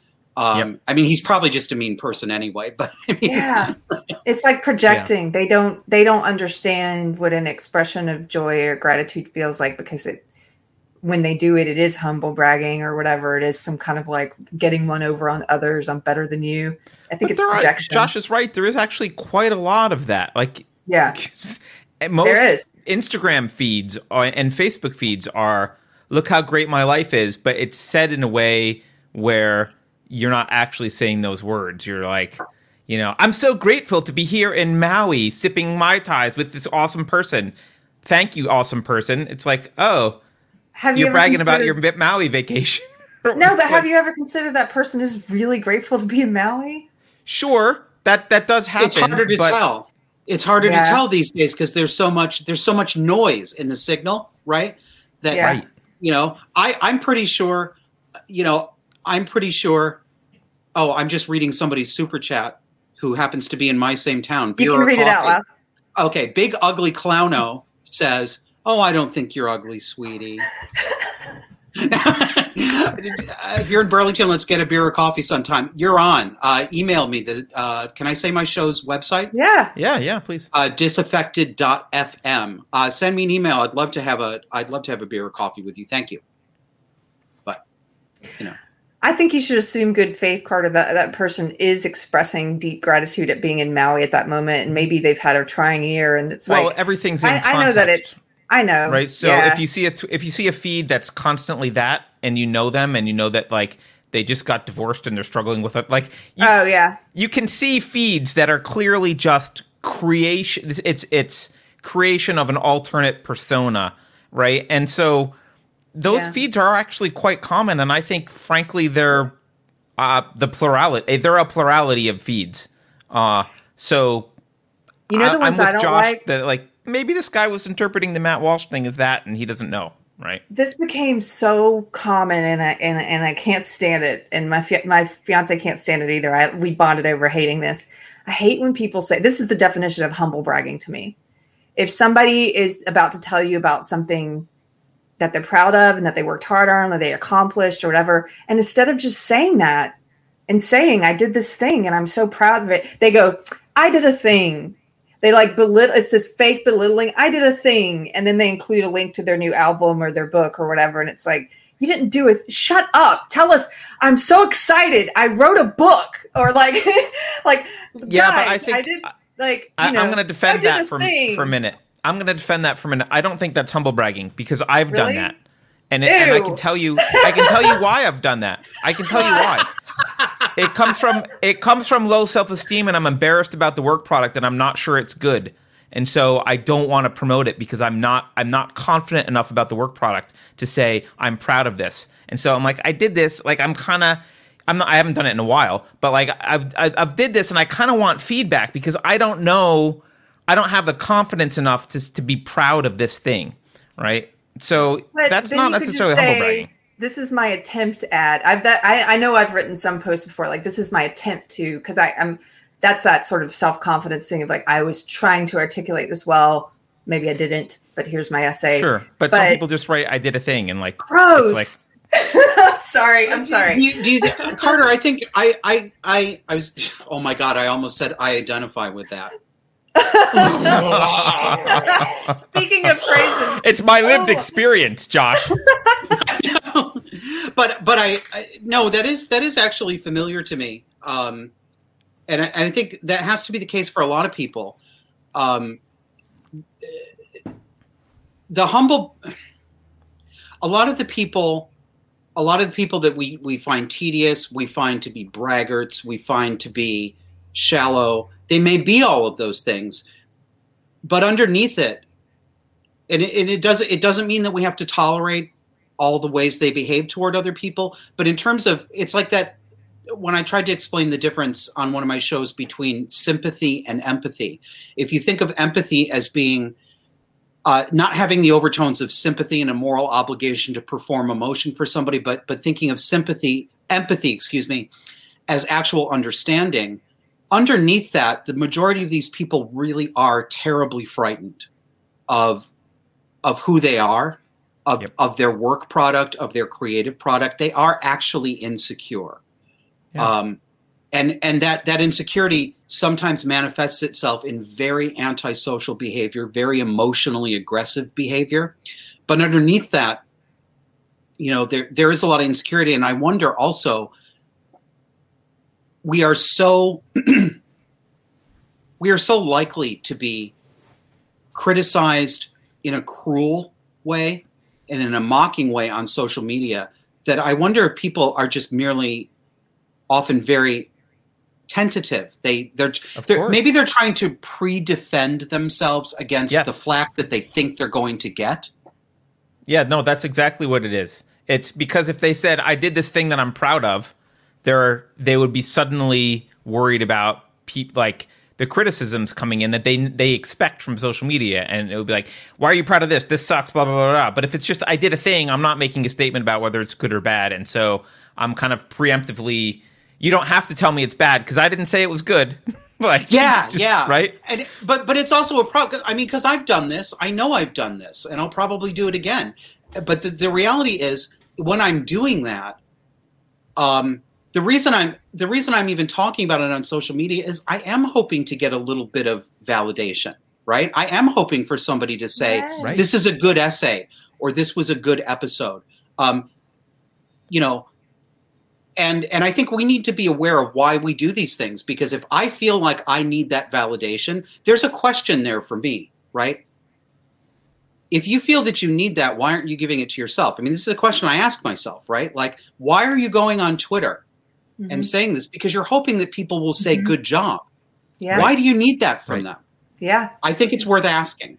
I think Yeah. I think people just need to get better at. Maybe it's just that it's a phrase that gets repeated a lot, and it bothers me the way asking for a friend bothers me, or the way uh, moist the word moist bothers. It just grosses me out. I like the word moist. I'm gonna It's disgusting. plant a flag right there. I'm fine with the word moist. Ugh. If somebody really wants to get under, it's like, uh, uh, I did a thing asking for a friend about this moist thing I did. Whatever. You can put those all together. It's just the grossest statement ever. but, but I feel like this moist thing I did. I did. what fucking moist thing did you do? I did a thing asking for a friend if you like it. I'm asking for a friend if you like it. Anyway, just say I'm asking for me.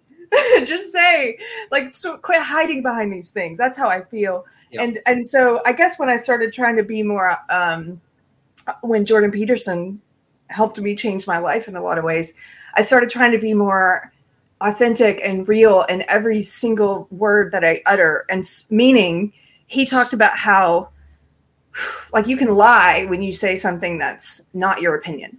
When you speak somebody else's opinion, that's a form of lying because you haven't actually done the work to hold that opinion. You're just speaking what you heard somebody else say, and you just assumed it as your own without having read that thing or watched that thing or you know studied that thing.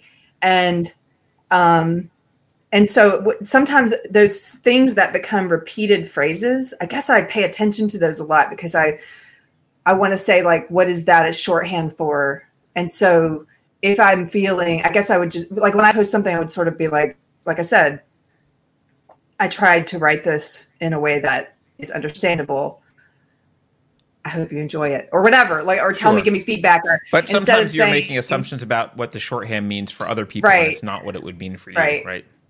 That's all. yeah anyway But asking for a friend ew that bothers me too okay i'll stop giving my list of I think part of the reason that some of this stuff bothers you is that you're online a lot and you see it a lot. And so for people like me who aren't online very much, sometimes I'll see a phrase and I'll think it's brand new. Like I I'm like, oh, that, that's not a thing that's said all the time. But for other people, it's all the time said, right? So all the time said be, right. So it's just it's just uh it's just different context of knowledge.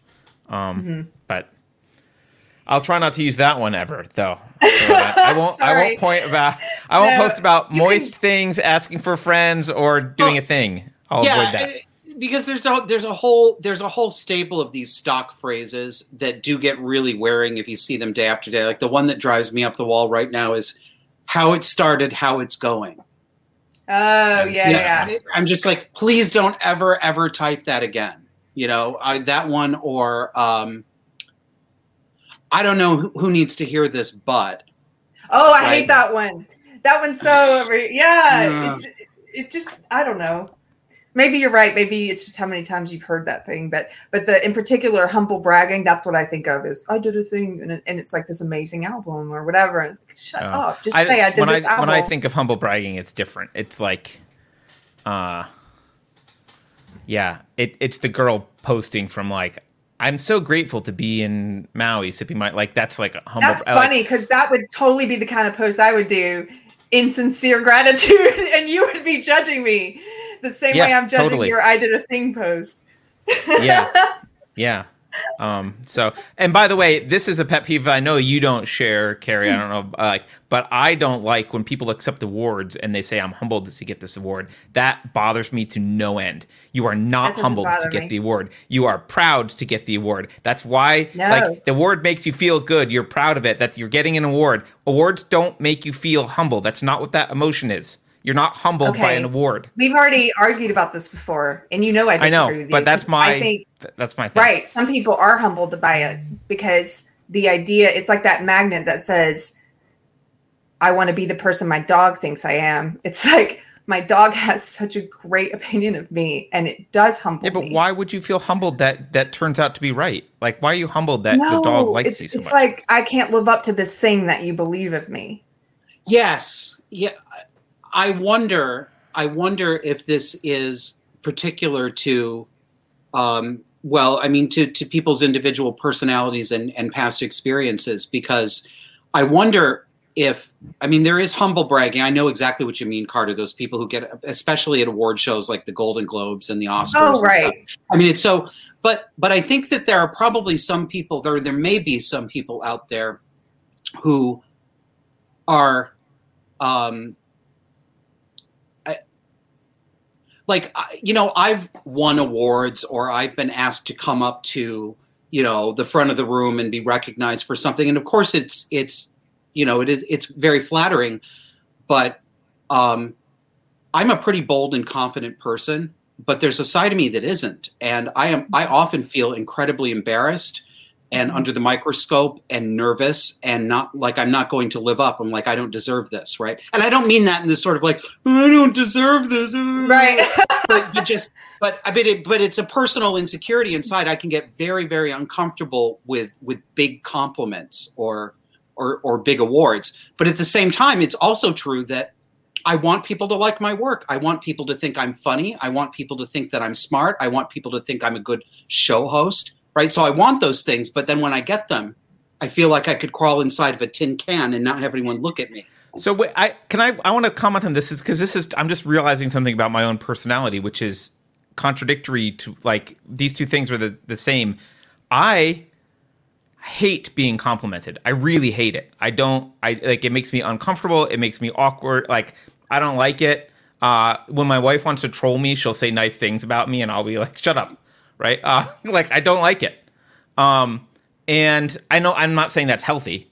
That's and I can guess where that came from in my childhood. So sure. we can put that on the shelf for a minute. But I would never get an award and say I feel humbled by it.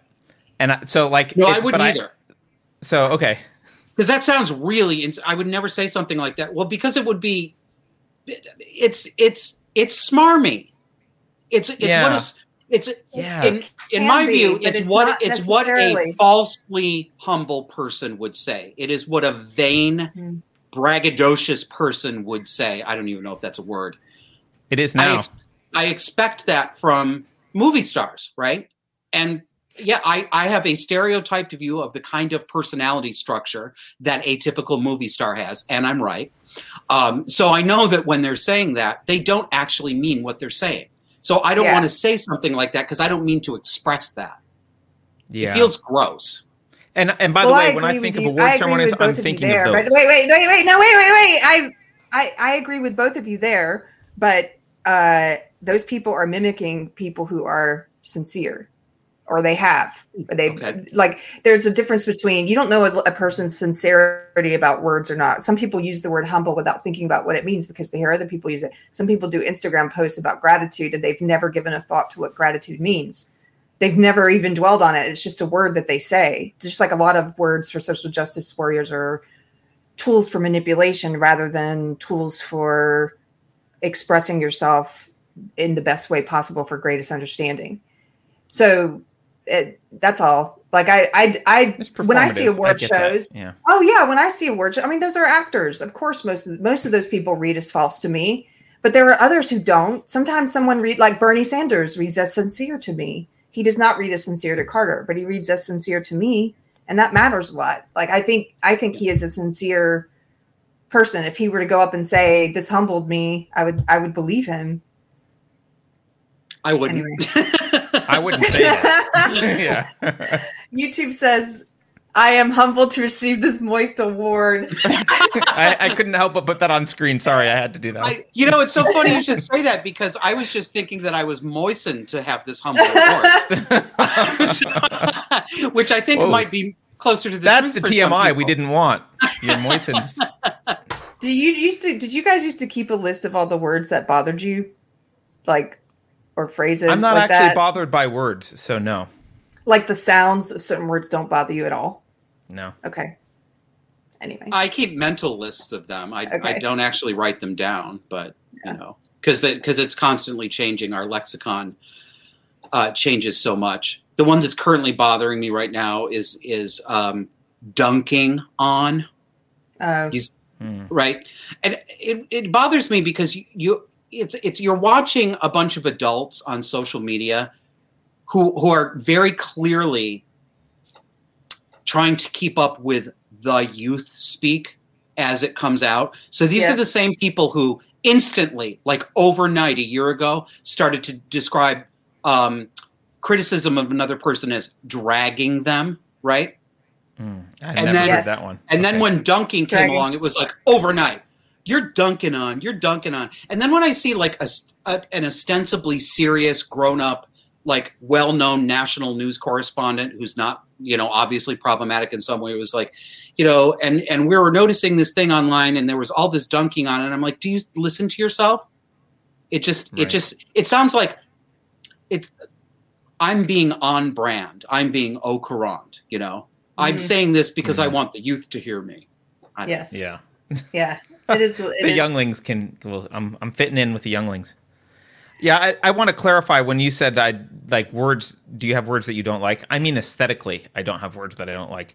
I do have obviously there's misuse of terms and phraseology that I detest that people use sometimes, but that's a that's because I'm pushing back on what I'm viewing as the misuse or um, or in weaponization of language in, in bad ways. It's not an aesthetic. Your reaction to moist is aesthetic, right? It's not the meaning that bothers you; it's the aesthetics of it. Correct?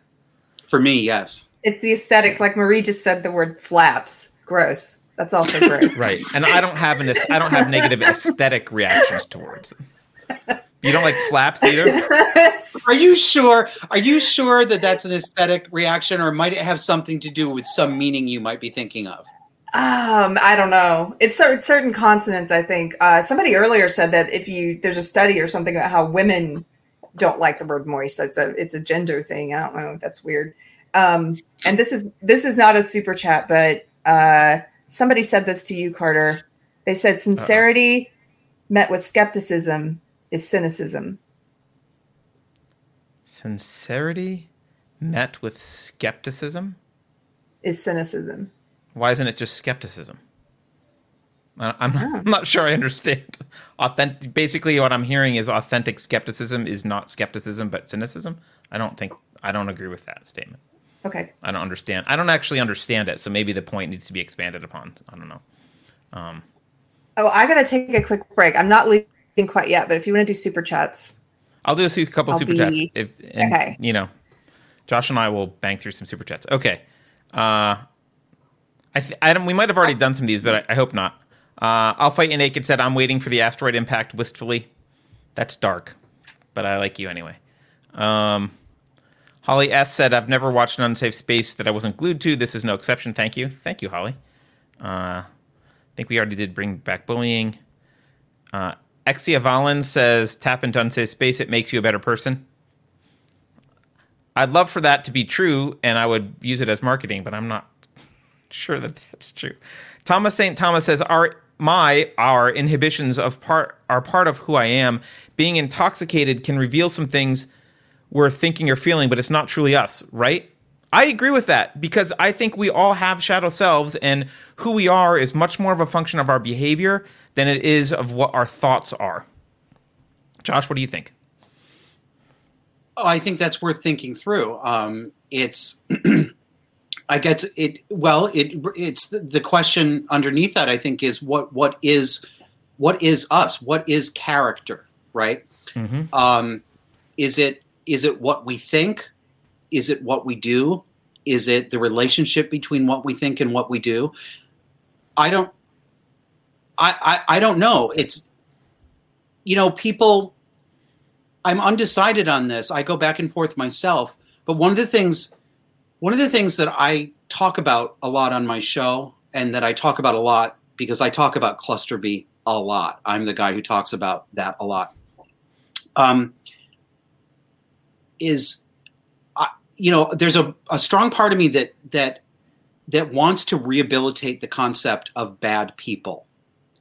Yes, that that very thing that that people don't want to be true. I think I want I want people to think about it. I want them to reconsider whether they're really sure that there's no such thing as a bad person, right? Because people want to say, you know, um, well, you know, it's not that they're a bad person. It's that this thing happened to them and they have this psychological defense and it comes out this way. They can't help what happened to them. Et cetera, et cetera. In a sense, it's deterministic in some way, right?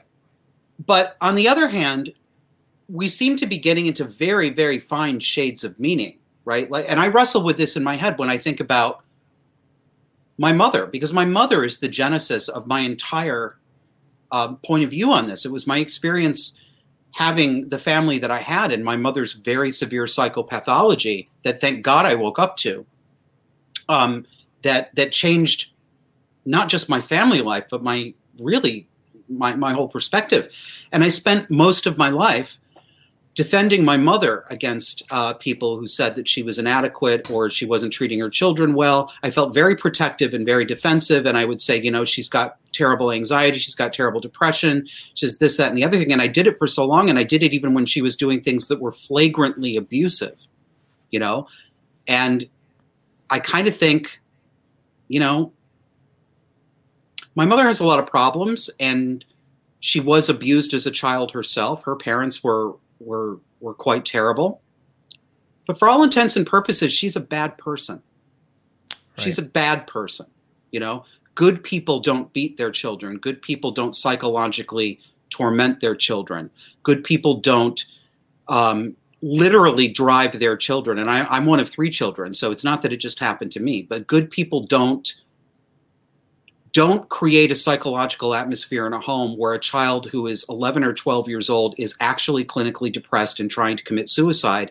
And good people then don't institutionalize that child in juvenile hall and say, My son is incorrigible. My mother did these things. What am I to right. think? What are we to think about people like that? How far are we going to go before we're, we're willing to say, You're a bad person? I don't know. I, I'm I'm in complete agreement with you, and I think one of the problems that we've got is we've we've decided that in order to be, I don't know if it's to be nice or whatever, but we've decided that we need to withhold judgment. Um, yes, and um, I do think that we need to withhold punishment. Like people can make bad decisions, and it's not my job to go be a vigilante and force them to do something different.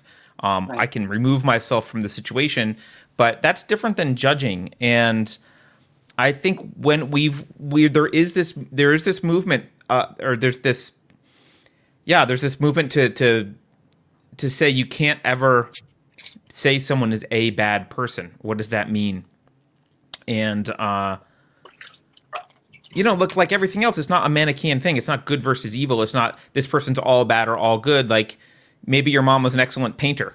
That's right. great or whatever. But you know, it's totally rational to look at the totality of someone's behavior and then make a determination based on that totality of are they generally a bad person? And I view people as largely self made. So a lot of that question is like, what choices have they made to improve themselves or not? Um, if they if they were had trouble earlier or they were bad early on and they continued to improve and made choices, well, you know, that's good for them. That that counts towards their goodness. Um, but if not, you got to ask yourself, right? I think it. I think it's tied up with the concept. I think it is personal responsibility that's that's at the bottom of this, Carter. I um, I, I think that people are afraid to judge like this. Don't be judgy. Don't be. I'm so tired of hearing that. I judge all the time, and I'm going to keep judging. And I think people ought to judge more. Um, yes. I think we need to be careful in our judgments. We have to be discerning, and we have to be willing to be wrong. We all um, make we all make judgments and and you should uh but i think you're right you you you have to be careful and you have to what does carter sometimes says to me uh trust your gut but verify with evidence or listen yeah. to your gut but verify with evidence because your gut's not always right but I think we don't want to hold people because I think people see, you know, well, if you can judge him to be a bad person, then what you're saying is he could have chosen to do something better or kinder, and he chose not to. Yes, that's yeah. exactly what I'm saying. Yeah. I am saying he chose to do a bad thing when he could have chosen to be kind. I do yeah. judge that. I think it scares people in in modern because, times because in a way that it that didn't they have to, to be responsible. Yeah. yeah. Yeah. I, I I think you're in onto something when you say that it's personal responsibility is kind of gets to the root and the essence of this question. Um, and that's depressing to me because I think we are living in a time in which personal responsibility is it has been uh, shrugged off uh, on a mass scale and is encouraged, and people are being encouraged to uh, not accept any personal responsibility. Well, that term itself has been vilified. I have I said this on my show last week. I have lost friends in part over the use of that term. These are liberal friends, right? They are allergic, absolutely allergic to the term. And the, and the response that that I would get when I used the term was you sound like you've been watching Fox News. You sound like you've turned into a Republican. Right? And these are boogie words for them, right? This you know you sound like a bad person is what they're really yeah. saying. Yeah. Um and you know and the idea and i understand this because i spent most of my life being a liberal a hardcore well more than just not just a classical liberal but a leftist you know? yeah, victimhood narrative everything was about victimhood. Everyone was oppressed.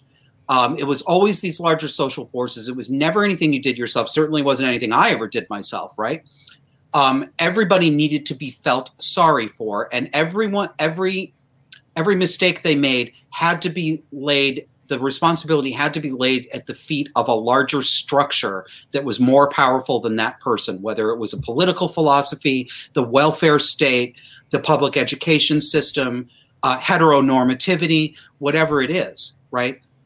And when I started to change my mind and and part of changing my mind, part of part of my waking up to to my mother and to cluster B. I mean, I when I say this, it was as profound for me as I imagine people mean when they say they have a religious awakening. I'm not yeah. a religious person, but it was a profound personal change. Didn't make me into a perfect person, right?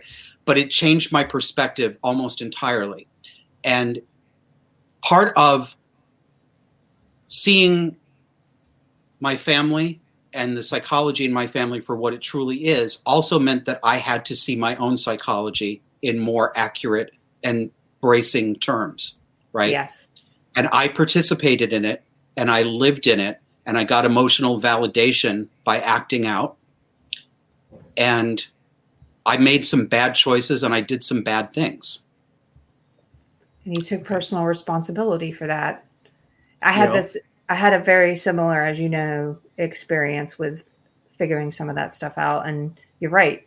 If you're looking at if you're looking at that, if you're looking at a situation with clear clearer eyes, it forces you to also look at yourself with more clear eyes. It's, if that's a more clear, clearer eyes. Um, but yeah, often people are afraid there's this. Yeah, I mean, I've talked about this before, but mentally, often when you're thinking about something, you you always get to this point in your thought process of going deeper, where you have a choice to evade thinking further about that because it's painful or laborious or whatever, or go into the painful, laborious thing and continue to consider that thing, whatever it is. Um, and I think you know, really the essence of living a conscious life is making that taking that laborious, painful turn as often as possible in your thought process. So you're really uncovering who you are. And I'll, I'm going to say, I just want to say one thing that because it's been important to me. Um, I know a lot of people when they go into relationships try and put their best self forward.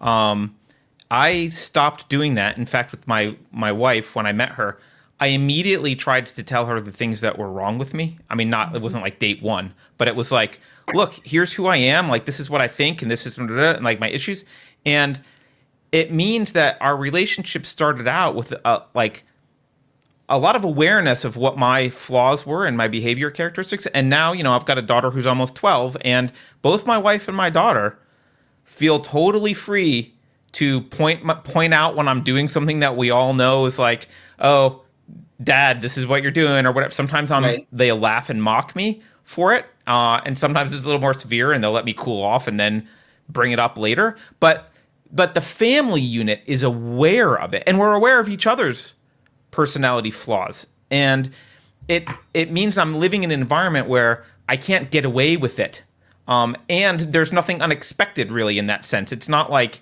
It's not like my wife's going to wake up one day and say like, "Oh, you didn't tell me you. I didn't realize you were like that." Like, of course you realized I was like that. I've all, I've been like this, and I've only been improving through our relationship with you because you've mm-hmm. been helping me improve. It's a known weakness, um, and I think a lot of people are afraid when they start relationships. And I think this is one of the things I think is very valuable about relationships. So it's sad they're afraid to be their authentic selves and let people know here are the things I'm struggling with. Here's who I am. The only way you're really going to get better often, not the only way, but an easier way to get better is to have other people around you that yeah. support you and love you regardless and are willing to and like accept that about you and are willing to help you move forward with it.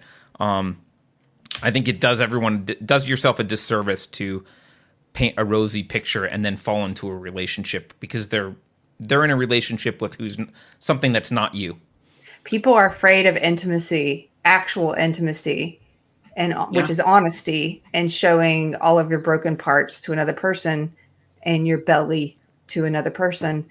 And so I think this relate goes back to some of that kink stuff we talked about earlier. I think a lot of people are trying to substitute sexual intimacy for emotional intimacy. Yes. Yes. For genuine and they're like, intimacy. Yeah. And it's like, I'll do any manner of disgusting, debased, intimate, sexually intimate thing with you, but you're never going to see who I am or anything about me. And that's going to be completely, but I'm substitute. They, they like try to substitute it for that, but you don't get the same re- reward. You yeah. And you can't, they're not the same thing. You're not, you're not actually, you can't, I mean, you can act as if you substitute them, but you mm-hmm. don't get the substitute doesn't give you any of the things that the real thing would give you. You're yeah. playing an entirely different game, right? Yeah. And mm. that and it's it's not just kink itself. It's I would say it's also uh, promiscuity. Yes. Um, this is a major, major problem with gay male culture. It's not specific. It's not only in gay male culture, but the reality is, gay male culture is fundamentally promiscuous. Um, and it's not just a few gay men, it's most gay men. You are inducted into a world of promiscuity from the time you're a teenager. Um, that is the common experience of gay men. And it is normalized. And I participated in it when I was a young man. And it is all about avoiding actual intimacy. And it's about fear. And it's about not wanting to be actually naked actually mm-hmm. naked, actually, like if you, if you will, in a in a soul way rather than a yes than a, than a physical way, right? Um, I understand it.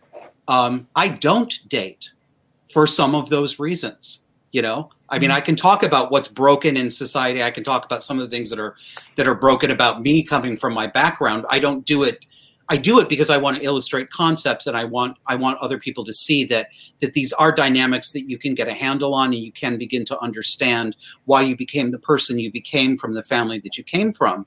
But I'm not going to lie and say I mean I specifically avoid dating. I don't I don't do it. I don't want to have that I don't want to be broken with somebody that way, you know. And that may not be optimal, but but the alternative to that for a yeah. lot of people is promiscuity and serial relationships and you can harm yourself that way too don't you think oh yeah and the and the a lot of what you're talking about uh, as being endemic is that the word to the gay community yeah it's being taken and it's been pumped pushed into the uh, uh, strong feminist empowerment female lady com- world too that that was happening when i was in college it's been happening for decades now where uh, and it, and it just get it, it, keeps getting ramped up where this this whole idea of um, of substituting physical intimacy for emotional intimacy, the idea that you can uh, detach sex from emotion and that you should or that it's ideal yes. that it's like you know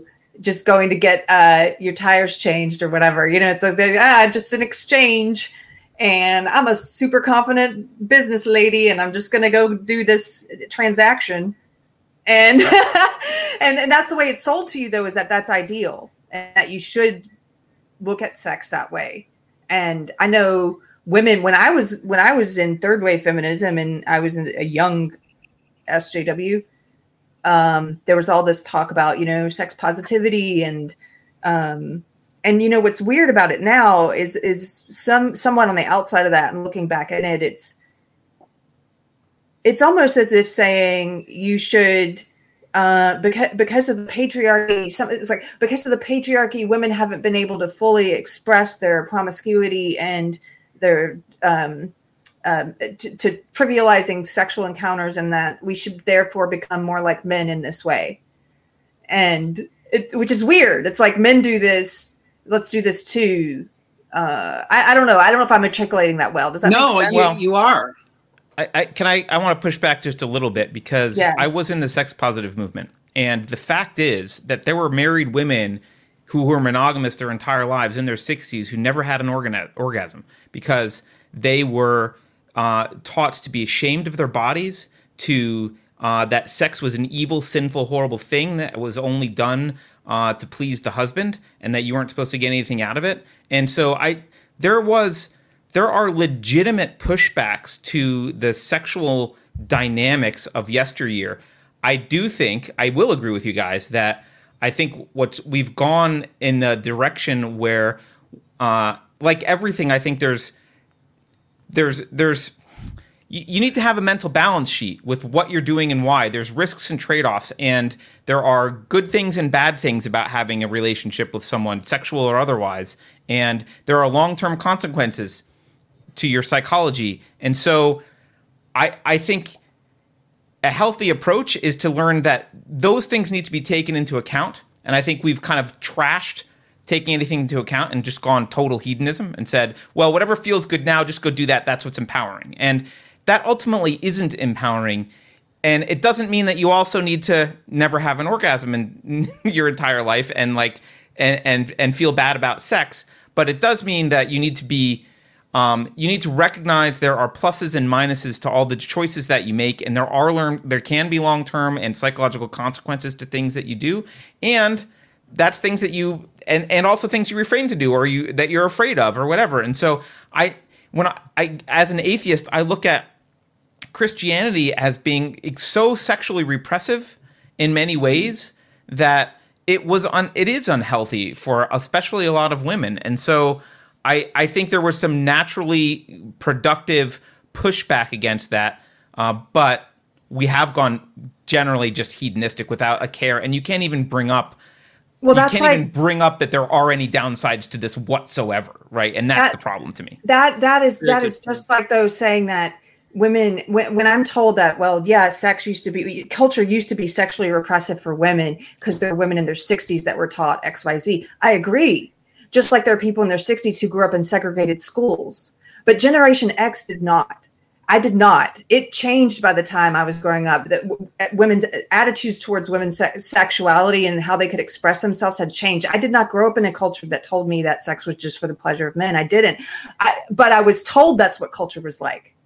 And I was told, right, just like course, today, right? Just like today, I think, you know, uh, the civil rights movement grew up out of necessity because there was a the culture was racist and people segregation still existed and and uh, black people were treated as inferior by our legal system and judicial system and by culture at large and and so but then by the time we get to gen x it's like we had seen so much progress and in some ways i think i'm i'm agreeing with you carter i'm saying in some ways i think we're still re, we're still talking as if culture is like where it was yes. in the 50s and it's, right. not, it's not there anymore it's yeah. not there we went way yeah. over here that's a really great connection, Keri. I really, I think you really, I think you found something true there. That connection, and, what you were saying, Carter, in terms of hedonism.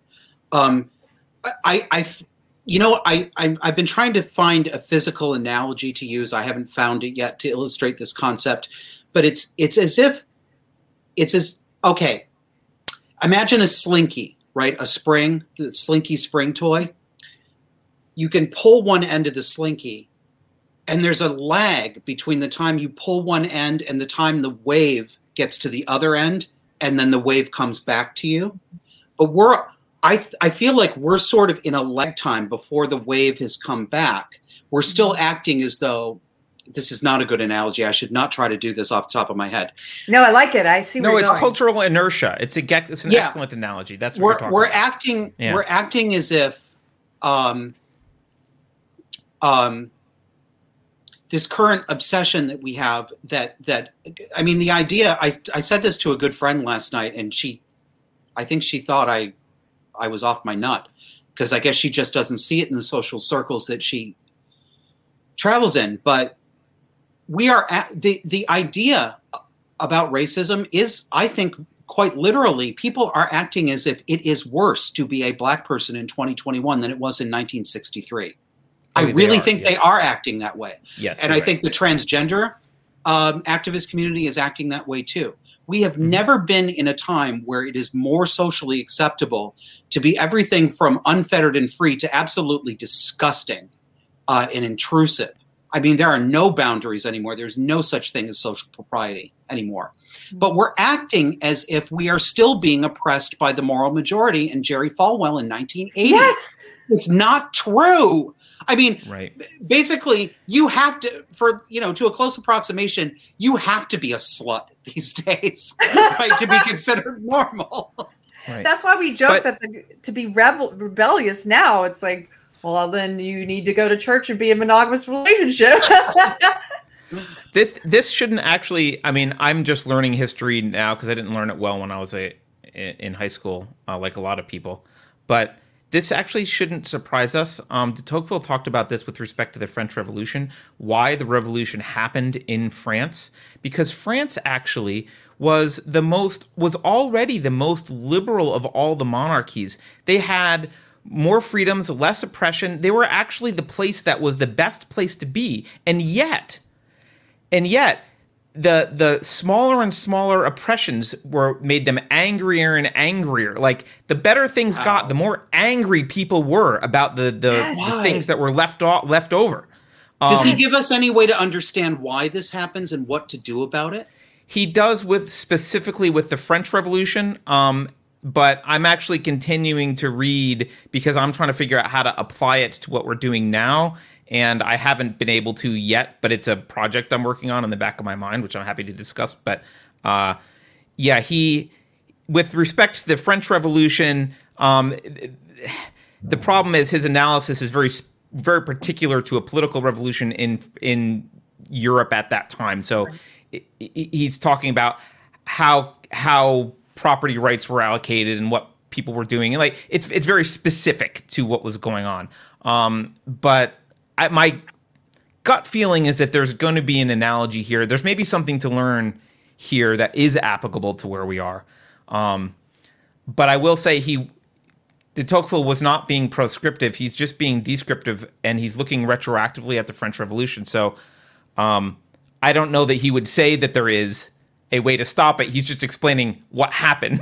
like right? And and actually in his view, and I think there's some legitimacy to this, it was a lurch forward that was an overcorrection.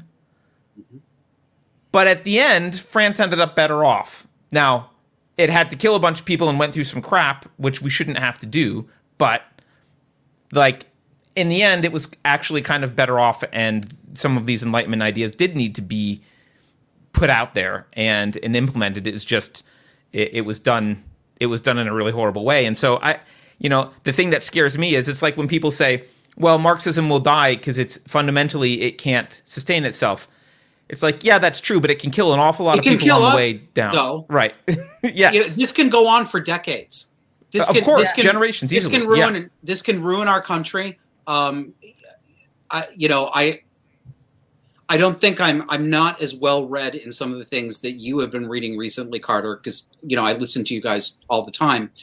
But I think I'm with you. I I think this country is toast in its current form. I would like to think that I'm wrong, but I dare we hope that that after the overcorrection spends itself, that that we will end up in a better than before place because it sure doesn't feel that way. But I don't know if that's just because I'm one little human who has 75 years on this earth at best, and I can only see from where I am.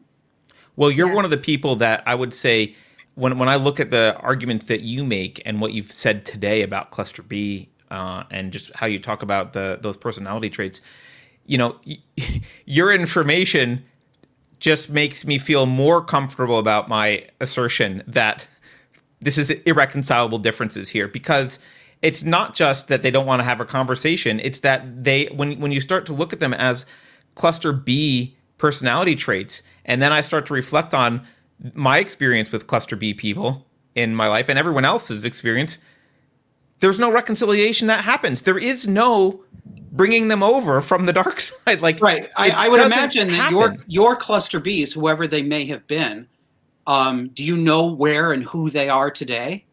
I mean, are you um, aware of, of where they are, and are they any different? I would bet they're not. They they are not different. They never they're never yeah. different.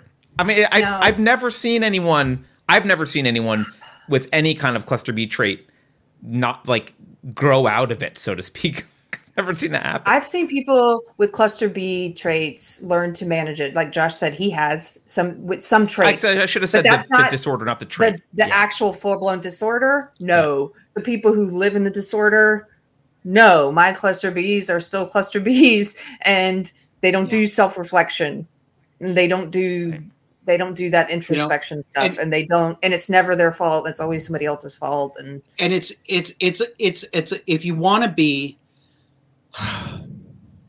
you know part part of part of part of why i'm so strident about this and and uncompromising and and sometimes probably too much so but there is a reason for it and the reason is that um that psychology, whatever you want to call it, but that psychology that I call cluster B is so dangerous and it is so destructive. It is it is the worst of humanity. It is the mm-hmm. worst mm-hmm. of humanity. I mean, you know, it's it's Hitler in its most extreme form. It's the Soviet Union. Um, it is Marxism. Um, it was definitely it, Mao. Having read it, about it's Mao. Mao right? Absolutely, no, cluster B. This, the, the, thing is, this is not a new thing. Just because it's a, a contemporary clinical modern term, you know, the ancients were writing about people with these with these distorted personalities. This is this is the worst way when humans go wrong. This is the worst way they can go wrong, and it, it, it is it is the wellspring of evil in, in the world that we live in. It is it is the word we use to describe human evil. Um, and that doesn't mean that every one of them is as bad as another one, right? It doesn't mean that, but it is all in that category. And what frustrates me, I feel like we're in a system that not only is it going to be hard to stop it, but the system itself is making sure that these these disorders keep getting concretized. When you look at at trans activism, I the thing that makes me so upset is that the young people and there are there are other things that feed into this. Autism is one of them. Um, it is but leaving those aside understanding that those are real and i'm not denying them just because i'm not featuring them i'm not saying they're not real. Um, to a close approximation the current identity that we call being a transgender person is a social whitewashing and reputational rehabilitation of borderline personality disorder. That is borderline personality disorder. When you have such a distorted and unstable sense of self image that you literally believe that you were born in the wrong sexed body and that everyone who does not agree with you is your abuser and you live your life this way, this is BPD. What we are seeing is not trans, it's called borderline personality disorder and sometimes narcissism and sometimes psychopathy. But these young I, people. I will interject. There are some trans people who don't view everyone who disagrees with them as their abuser. And that's what I've, that's a distinction I've made with you before about people that I knew, uh, people I knew who were trans before trans became yeah. this huge cultural social contagion yeah. and and before You're, that you are, you are right. Those those are a different kind of people but it but but the the common root is still there. The common root is trauma right? Trans identity is and i do not mean this in a judgmental way. I really really don't. I mean it purely in a descriptive way. Mm-hmm. trans identity is not a natural outgrowth of natural normative human development. It is a trauma no. response. That doesn't mean that, that that you are a bad person. Correct. Um, but it is a trauma response, and so is cluster B, right? So there's a lot of common roots here. But these young people, especially the young people who are being affirmed, who are, you know, the teenagers, many of these teenagers, I would say the majority of them, accepting autism, although there is some overlap, it's not the case. It's, you know, you can be autistic and have borderline, that occurs too. The best chance that a person has to overcome being a full blown, fully disordered cluster B is the right kind of trauma directed therapy when you are young and your personality is still malleable. And what are we doing? We are calcifying personality disorders. We are telling yes. these people because a lot of these kids, even at 14 or 15, you can see incipient borderline personality disorder in them, right? And I feel mm-hmm. for these children because these children are abused in some way, shape, or form. And what they are told is the cure is actually the poison pill that will make them a cluster B and unlikely to ever change. It's yeah. it's yeah. it's scandalous. It's it's yeah. It sorry. It no, really I, exercises I, me. I agree, and I think w- when you use the word normal, I think a lot of people get triggered because they think that you mean so there's some like abnormal is immoral. They equate those two, and that's not. Yeah. No, I that's abnormal. I mean, I mean unhealthy and not in tune with natural development, natural stable development. So here, I, I just I want to then, then I want to point this out a little bit. Just this is my view on it. Um, there are abnormal. Look, I mean, people can be born with six fingers. That's abnormal. You can be born with abnormal characteristics. Yep. Some of those characteristics can be uh, in relation to your your cognitive repertoire. Um, you could be abnormally smart, yep. abnormally dumb, or you could theoretically, and again, I don't know the extent to which these disorders are genetic or or biological, whatever. I don't want to get into that, but theoretically, you could be born with some abnormal other mental states yep. or, or, other pre- or, or, predisposition yep. for mental behavior in certain ways. Maybe that's exacerbated by your childhood or fully brought on by by childhood experiences, whatever. Um, I can look at people like that and say, okay, look, what you're experiencing is abnormal it doesn't make you a bad person. You're just experiencing something. Ab- it doesn't mean you're bad. It doesn't mean you're. Right. You've got to throw your hands up and say you're forever broken.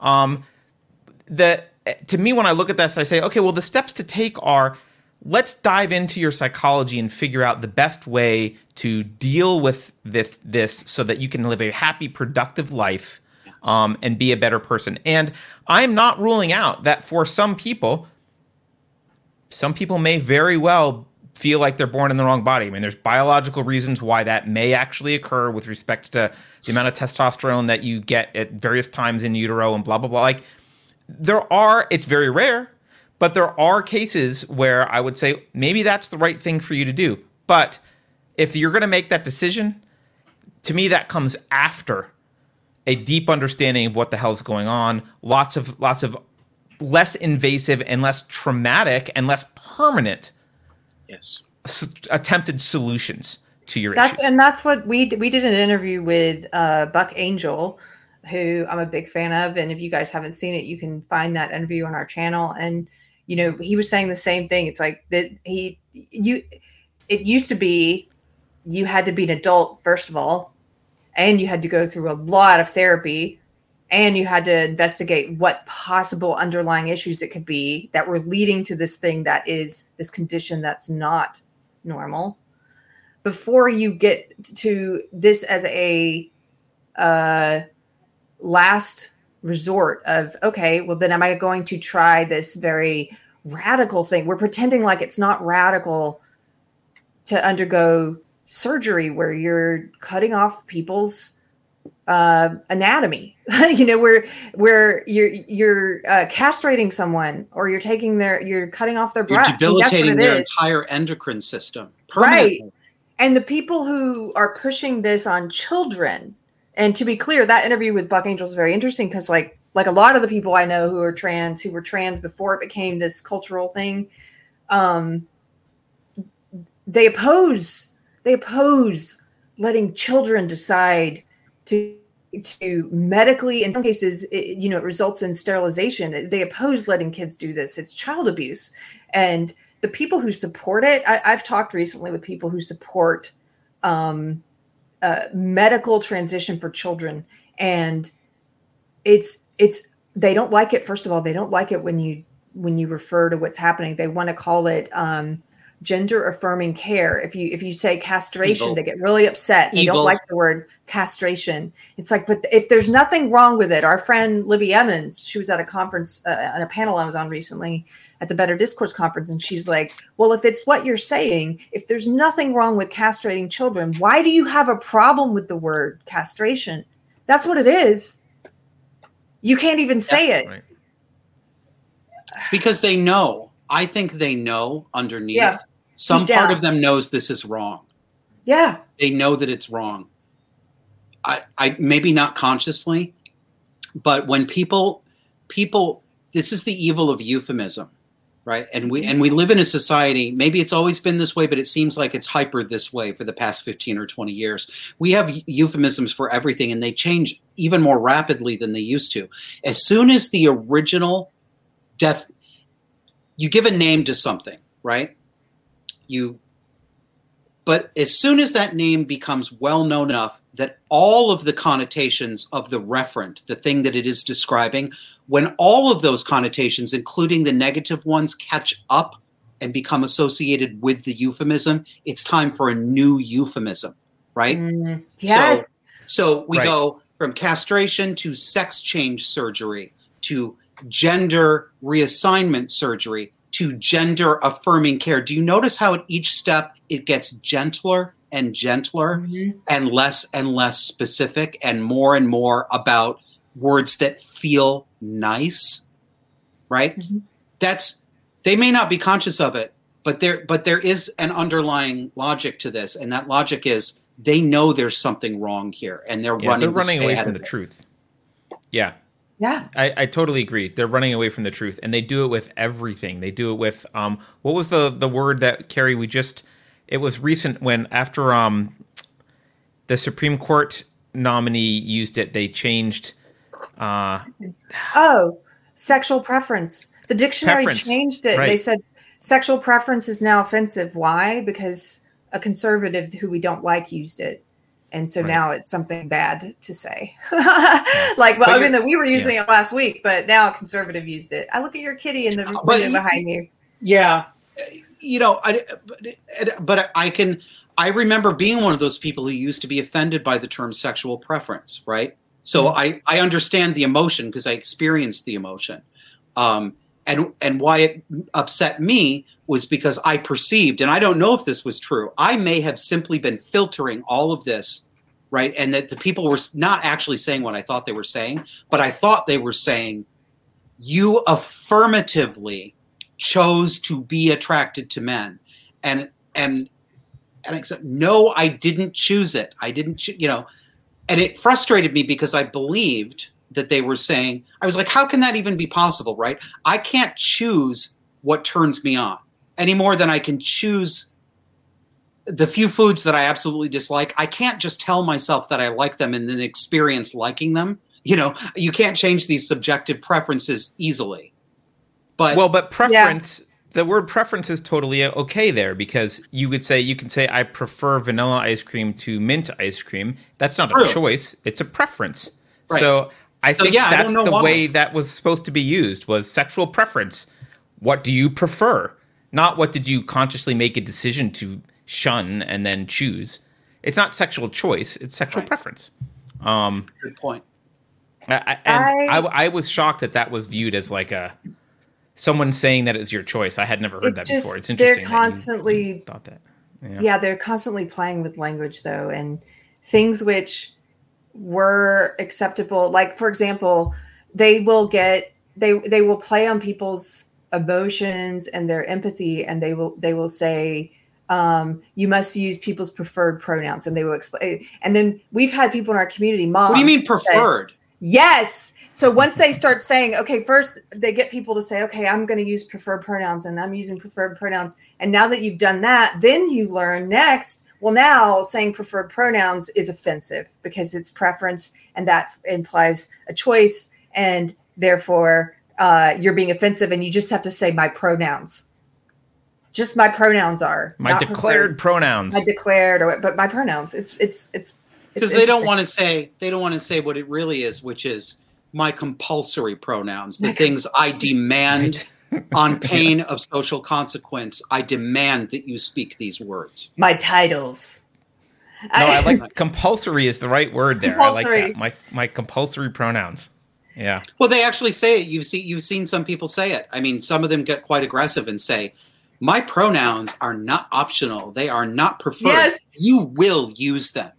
And, and and what I love about those people is that they're child, they're children. It's just like you said about the woman at the very very beginning of all this at the supermarket who doesn't put the cart back they are living in a fantasy reality online where they like to pretend that they can tell you they can order this, but you, they can't. I like replying to this. Like, you will use my pronouns just with a simple no, I won't. No, period. No, because they don't know. What, they get so upset. It's like ah, it's like people saying you will wear a mask when you're. No, no I, I don't. I don't. So I know that, that must keep you awake at night, but uh, driving you crazy that you can't control me in that way. Because that's what it, it, at the root of it, it's just this control thing. I want to control you and you're just like, no, well, you can't. So have fun with that tonight. Not only not only can you not, but I'll go a step further. You should not want to control people this you way. Should the not fact that you that you subjectively desire this is itself a problem, and that's your problem for you to sick. work on. It's not normal. It's not normal. It's not normal. yeah. I this has been the longest covfefe break we've ever done. three hours. No, I I just want to say, can we end on Carter before you got here and we didn't know if you were going to be. I still have a bunch of super chats. Do we? I know. I mean. Yeah. I mean, Lou, let's say thank you and let's uh, read a few choices, but I don't know if we can hit all of them. I, I, really appreciate you guys have been so fun in the chat. By the way, not just the super chats, but everybody has been poised po- all kinds of things about moistness. Sorry, they've been posting moist things and gr- other gross things. But um, uh, d- uh, I was really emotional this morning. And speaking of being vulnerable and emotional intimacy and all of that, I I had this moment. I just well, first of all, I just I'm so happy to have you on the show, Josh, and I feel so Thank my you heart. To both of you. This this this does me a this, this is such a fun a discussion. Good. Yeah, and my heart has great. so much joy towards you and so much gratitude for what you're doing and. Um, like Carter said, you should tr- you should listen to your gut but verify. And I had a great gut feeling with you when I first met you, and it has been verified many times. And this is emotional Keri. Just get used to it. I um I had a. Really... I will not get used to it. no. Sorry. uh, oh my gosh! This morning, I just had this thing where I'll just share something personally vulnerable. I we were going to ask uh, Jordan Peterson to come on the show, and I don't know if he will or he won't. But I realized, I, look, there was a while where he was emailing me, and he had shared a few of my pieces and stuff a few years ago when I first started on this journey, and uh, a lot of people affected me getting my life back but he was probably the biggest in terms of helping me helping me to make changes in my life so many changes and i realized i had this block where i couldn't ask him to come on the show because it wasn't that i was afraid that he would say uh, no i was actually afraid he would say yes and then it would, and then i would just be doing this the whole time and uh, I was feeling so weird about it, but I finally just put the request out there and uh, I was sobbing afterwards. I was like, what is wrong with me? Why am I being so emotional? I've had this this thing that was like writer's block, but it was asking block and it kept happening for a while. I kept putting it off and putting it off because it was emotionally uncomfortable to ask. And then I realized why and I just did it and I had my cry. And a friend, one of our uh, community, unsafe space community, Alan, said, uh, you know, sometimes your heart is full of gratitude and your heart needs to express gratitude and tears are the only way you can do that. It's like a physical cathartic way of expressing that gratitude. And anyway, I was bursting with gratitude today. And I'm very grateful for the show and I'm very grateful for you, Carter. I put that up as you were saying you're grateful for me. I put that comment up. Ah, YouTube, YouTube says Keri Smith's eyes are moist. anyway, oh, I love th- you guys. Thank, thank, you, Keri. Thank you it's, for coming on today, Josh. It, you make me so happy. It makes you feel any better, um, I was quite emotional this morning too, um, and this is this is uh, this has been great. I've been waiting to meet you too, Carter. I mean, I, I know we don't we don't know each other well, but I've been listening to you guys since early January, and and just um, it's one of those things where I like, although it wasn't real, I felt like these are people I can totally see myself just having conversation with. These are, you know, these are just real people. I love listening to these guys, and I was feeling really like this. I had one of those, you know, I I my show is new.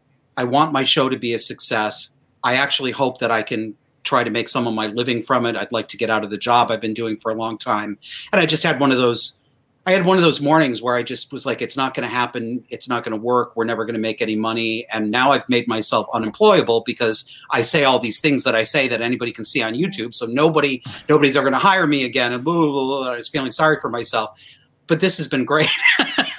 this is what it's about. It's, I mean, all that other stuff is gravy. If you can make a living from uh, seeking truth, that's gravy. And I mean, we want to do the same eventually, but it's about it's just about the seeking of the truth. That's what it is. And even if we got banned from every platform and weren't able to we're working on money, it. yeah, it's like it's still it's okay because what you're doing, you have you're doing something meaningful that gives you purpose and meaning, and that's more important. And the and the being able to to make a living doing it is gravy. But well, except I, when I the bills that, don't get paid. so yeah, but you know what? I will like. I know you are a hustler, and I'm, I'm like, I, I do all these gig jobs, and I do that so I can say what I want. And even if I have to sell beads on the eh, necklaces on the street, like I'll do it. But eh, you know, it would be nice not to have to do that in addition one day. But like that's that's that's so you can say what you so you can be have that freedom. It's freedom. It is. Anyway, it is. Thank you. I'll say, Josh, I, I've really enjoyed this conversation with you, and I, I know I need yes. to be back and, and talk more. Yes. I feel like I could have a week's long conversation uh, with you, like straight, uh, because there's. I feel so the same way. Here. Thank you, guys. That's that's um, that's that's really great. I wish you lived closer. I yeah, there are a lot of people I wish I wish lived closer because I'm I'm telling you, living in in I moved to Vermont almost 20 years ago to take a job. It's been a very good job, you know, um, but it's time, you know, it's time to think about new things. But I, I, I, I, I really do feel like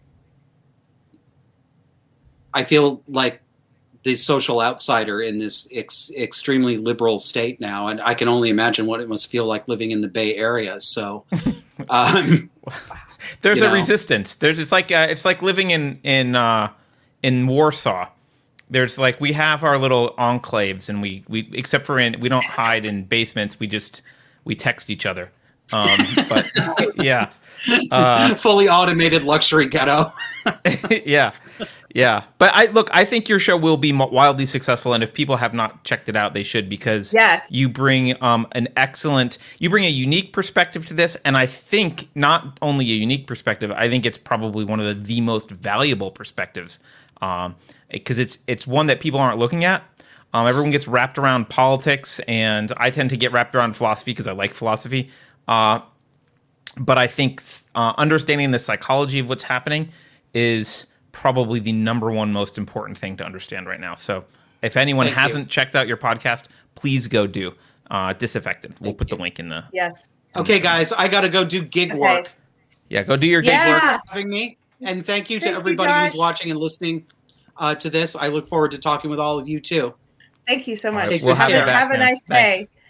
Right. Carter, Bye. before we go, I wanted uh-huh. to do this new thing that Chrissie does where she uh, reads iTunes reviews so we it, to encourage people if they like the show to leave a review on iTunes because I know some people just listen to the show and reviews do help us and especially if you by the way we never did oh. the plugs at the beginning but if you can support us uh, financially you can go to unsafespace.com there's a donate button you can contribute or subscribe at uh, financially at whatever level you choose um, if you can't do that you can always share the podcast like the podcast or leave a review and so here's a review that I want to read this is from Silly Leslie. She says, So I'm a lesbian who has a Master of Theological Studies from Duke. I went to Duke too.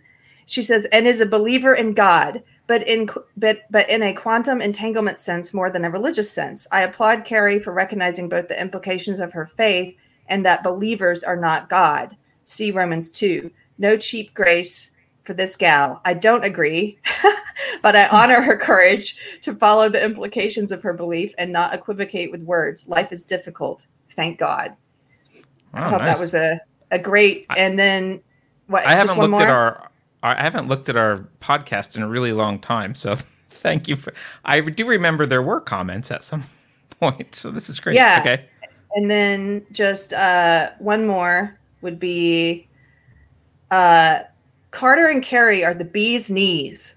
If you're looking for a place, if you're looking for a place to chinwag about the big show or the coof, hoof on down to this local speakeasy where you will find only the most Jake wrong think and wrong laugh among unpersons.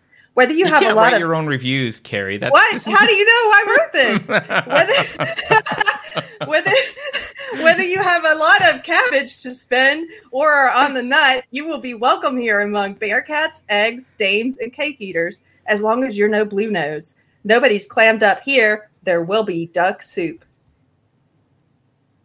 How do you know I wrote that? Oh, come on.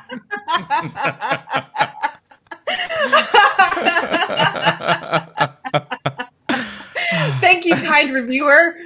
Anyway, anonymous. Anonymity. Okay.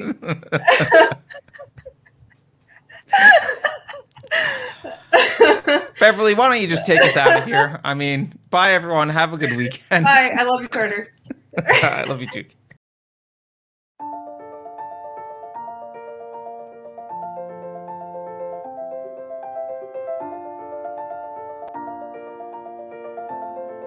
Thanks for watching. If you're new to the channel, we have a deep content library that includes interviews with everyone from Mike Cernovich to Meghan Murphy, so go check it out. If you'd like to see more, please consider supporting the show by visiting unsafespace.com slash donate. You can find us on all the major social media platforms, at least for now, and you can find a community of like-minded individuals on our Unsafe Space chat on Telegram. See you there.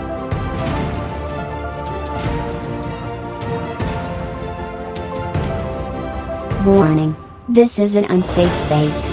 Dangerous ideas have been detected. The content of this production has not been authorized by the Cathedral. Pay no attention to it. The following co-conspirators have been unpersoned and marked for cancellation. Please direct any appeals to our internal review board, at dev slash null. Please note that seppuku, while encouraged, does not guarantee absolution. If you think about it, no one should be allowed to express opinions. But don't. Think about it, I mean. That's not your job. Thinking has been scientifically proven to be less efficient than compliance. Thank you for participating in our longitudinal study of new and exciting messenger RNA gene therapy techniques. Please make a note of any abnormal growths, loss of vision, difficulty breathing, or death. Computer voice Curtis, never mind, that last line is fake news please disregard it and return to your safe space immediately. There will be cake.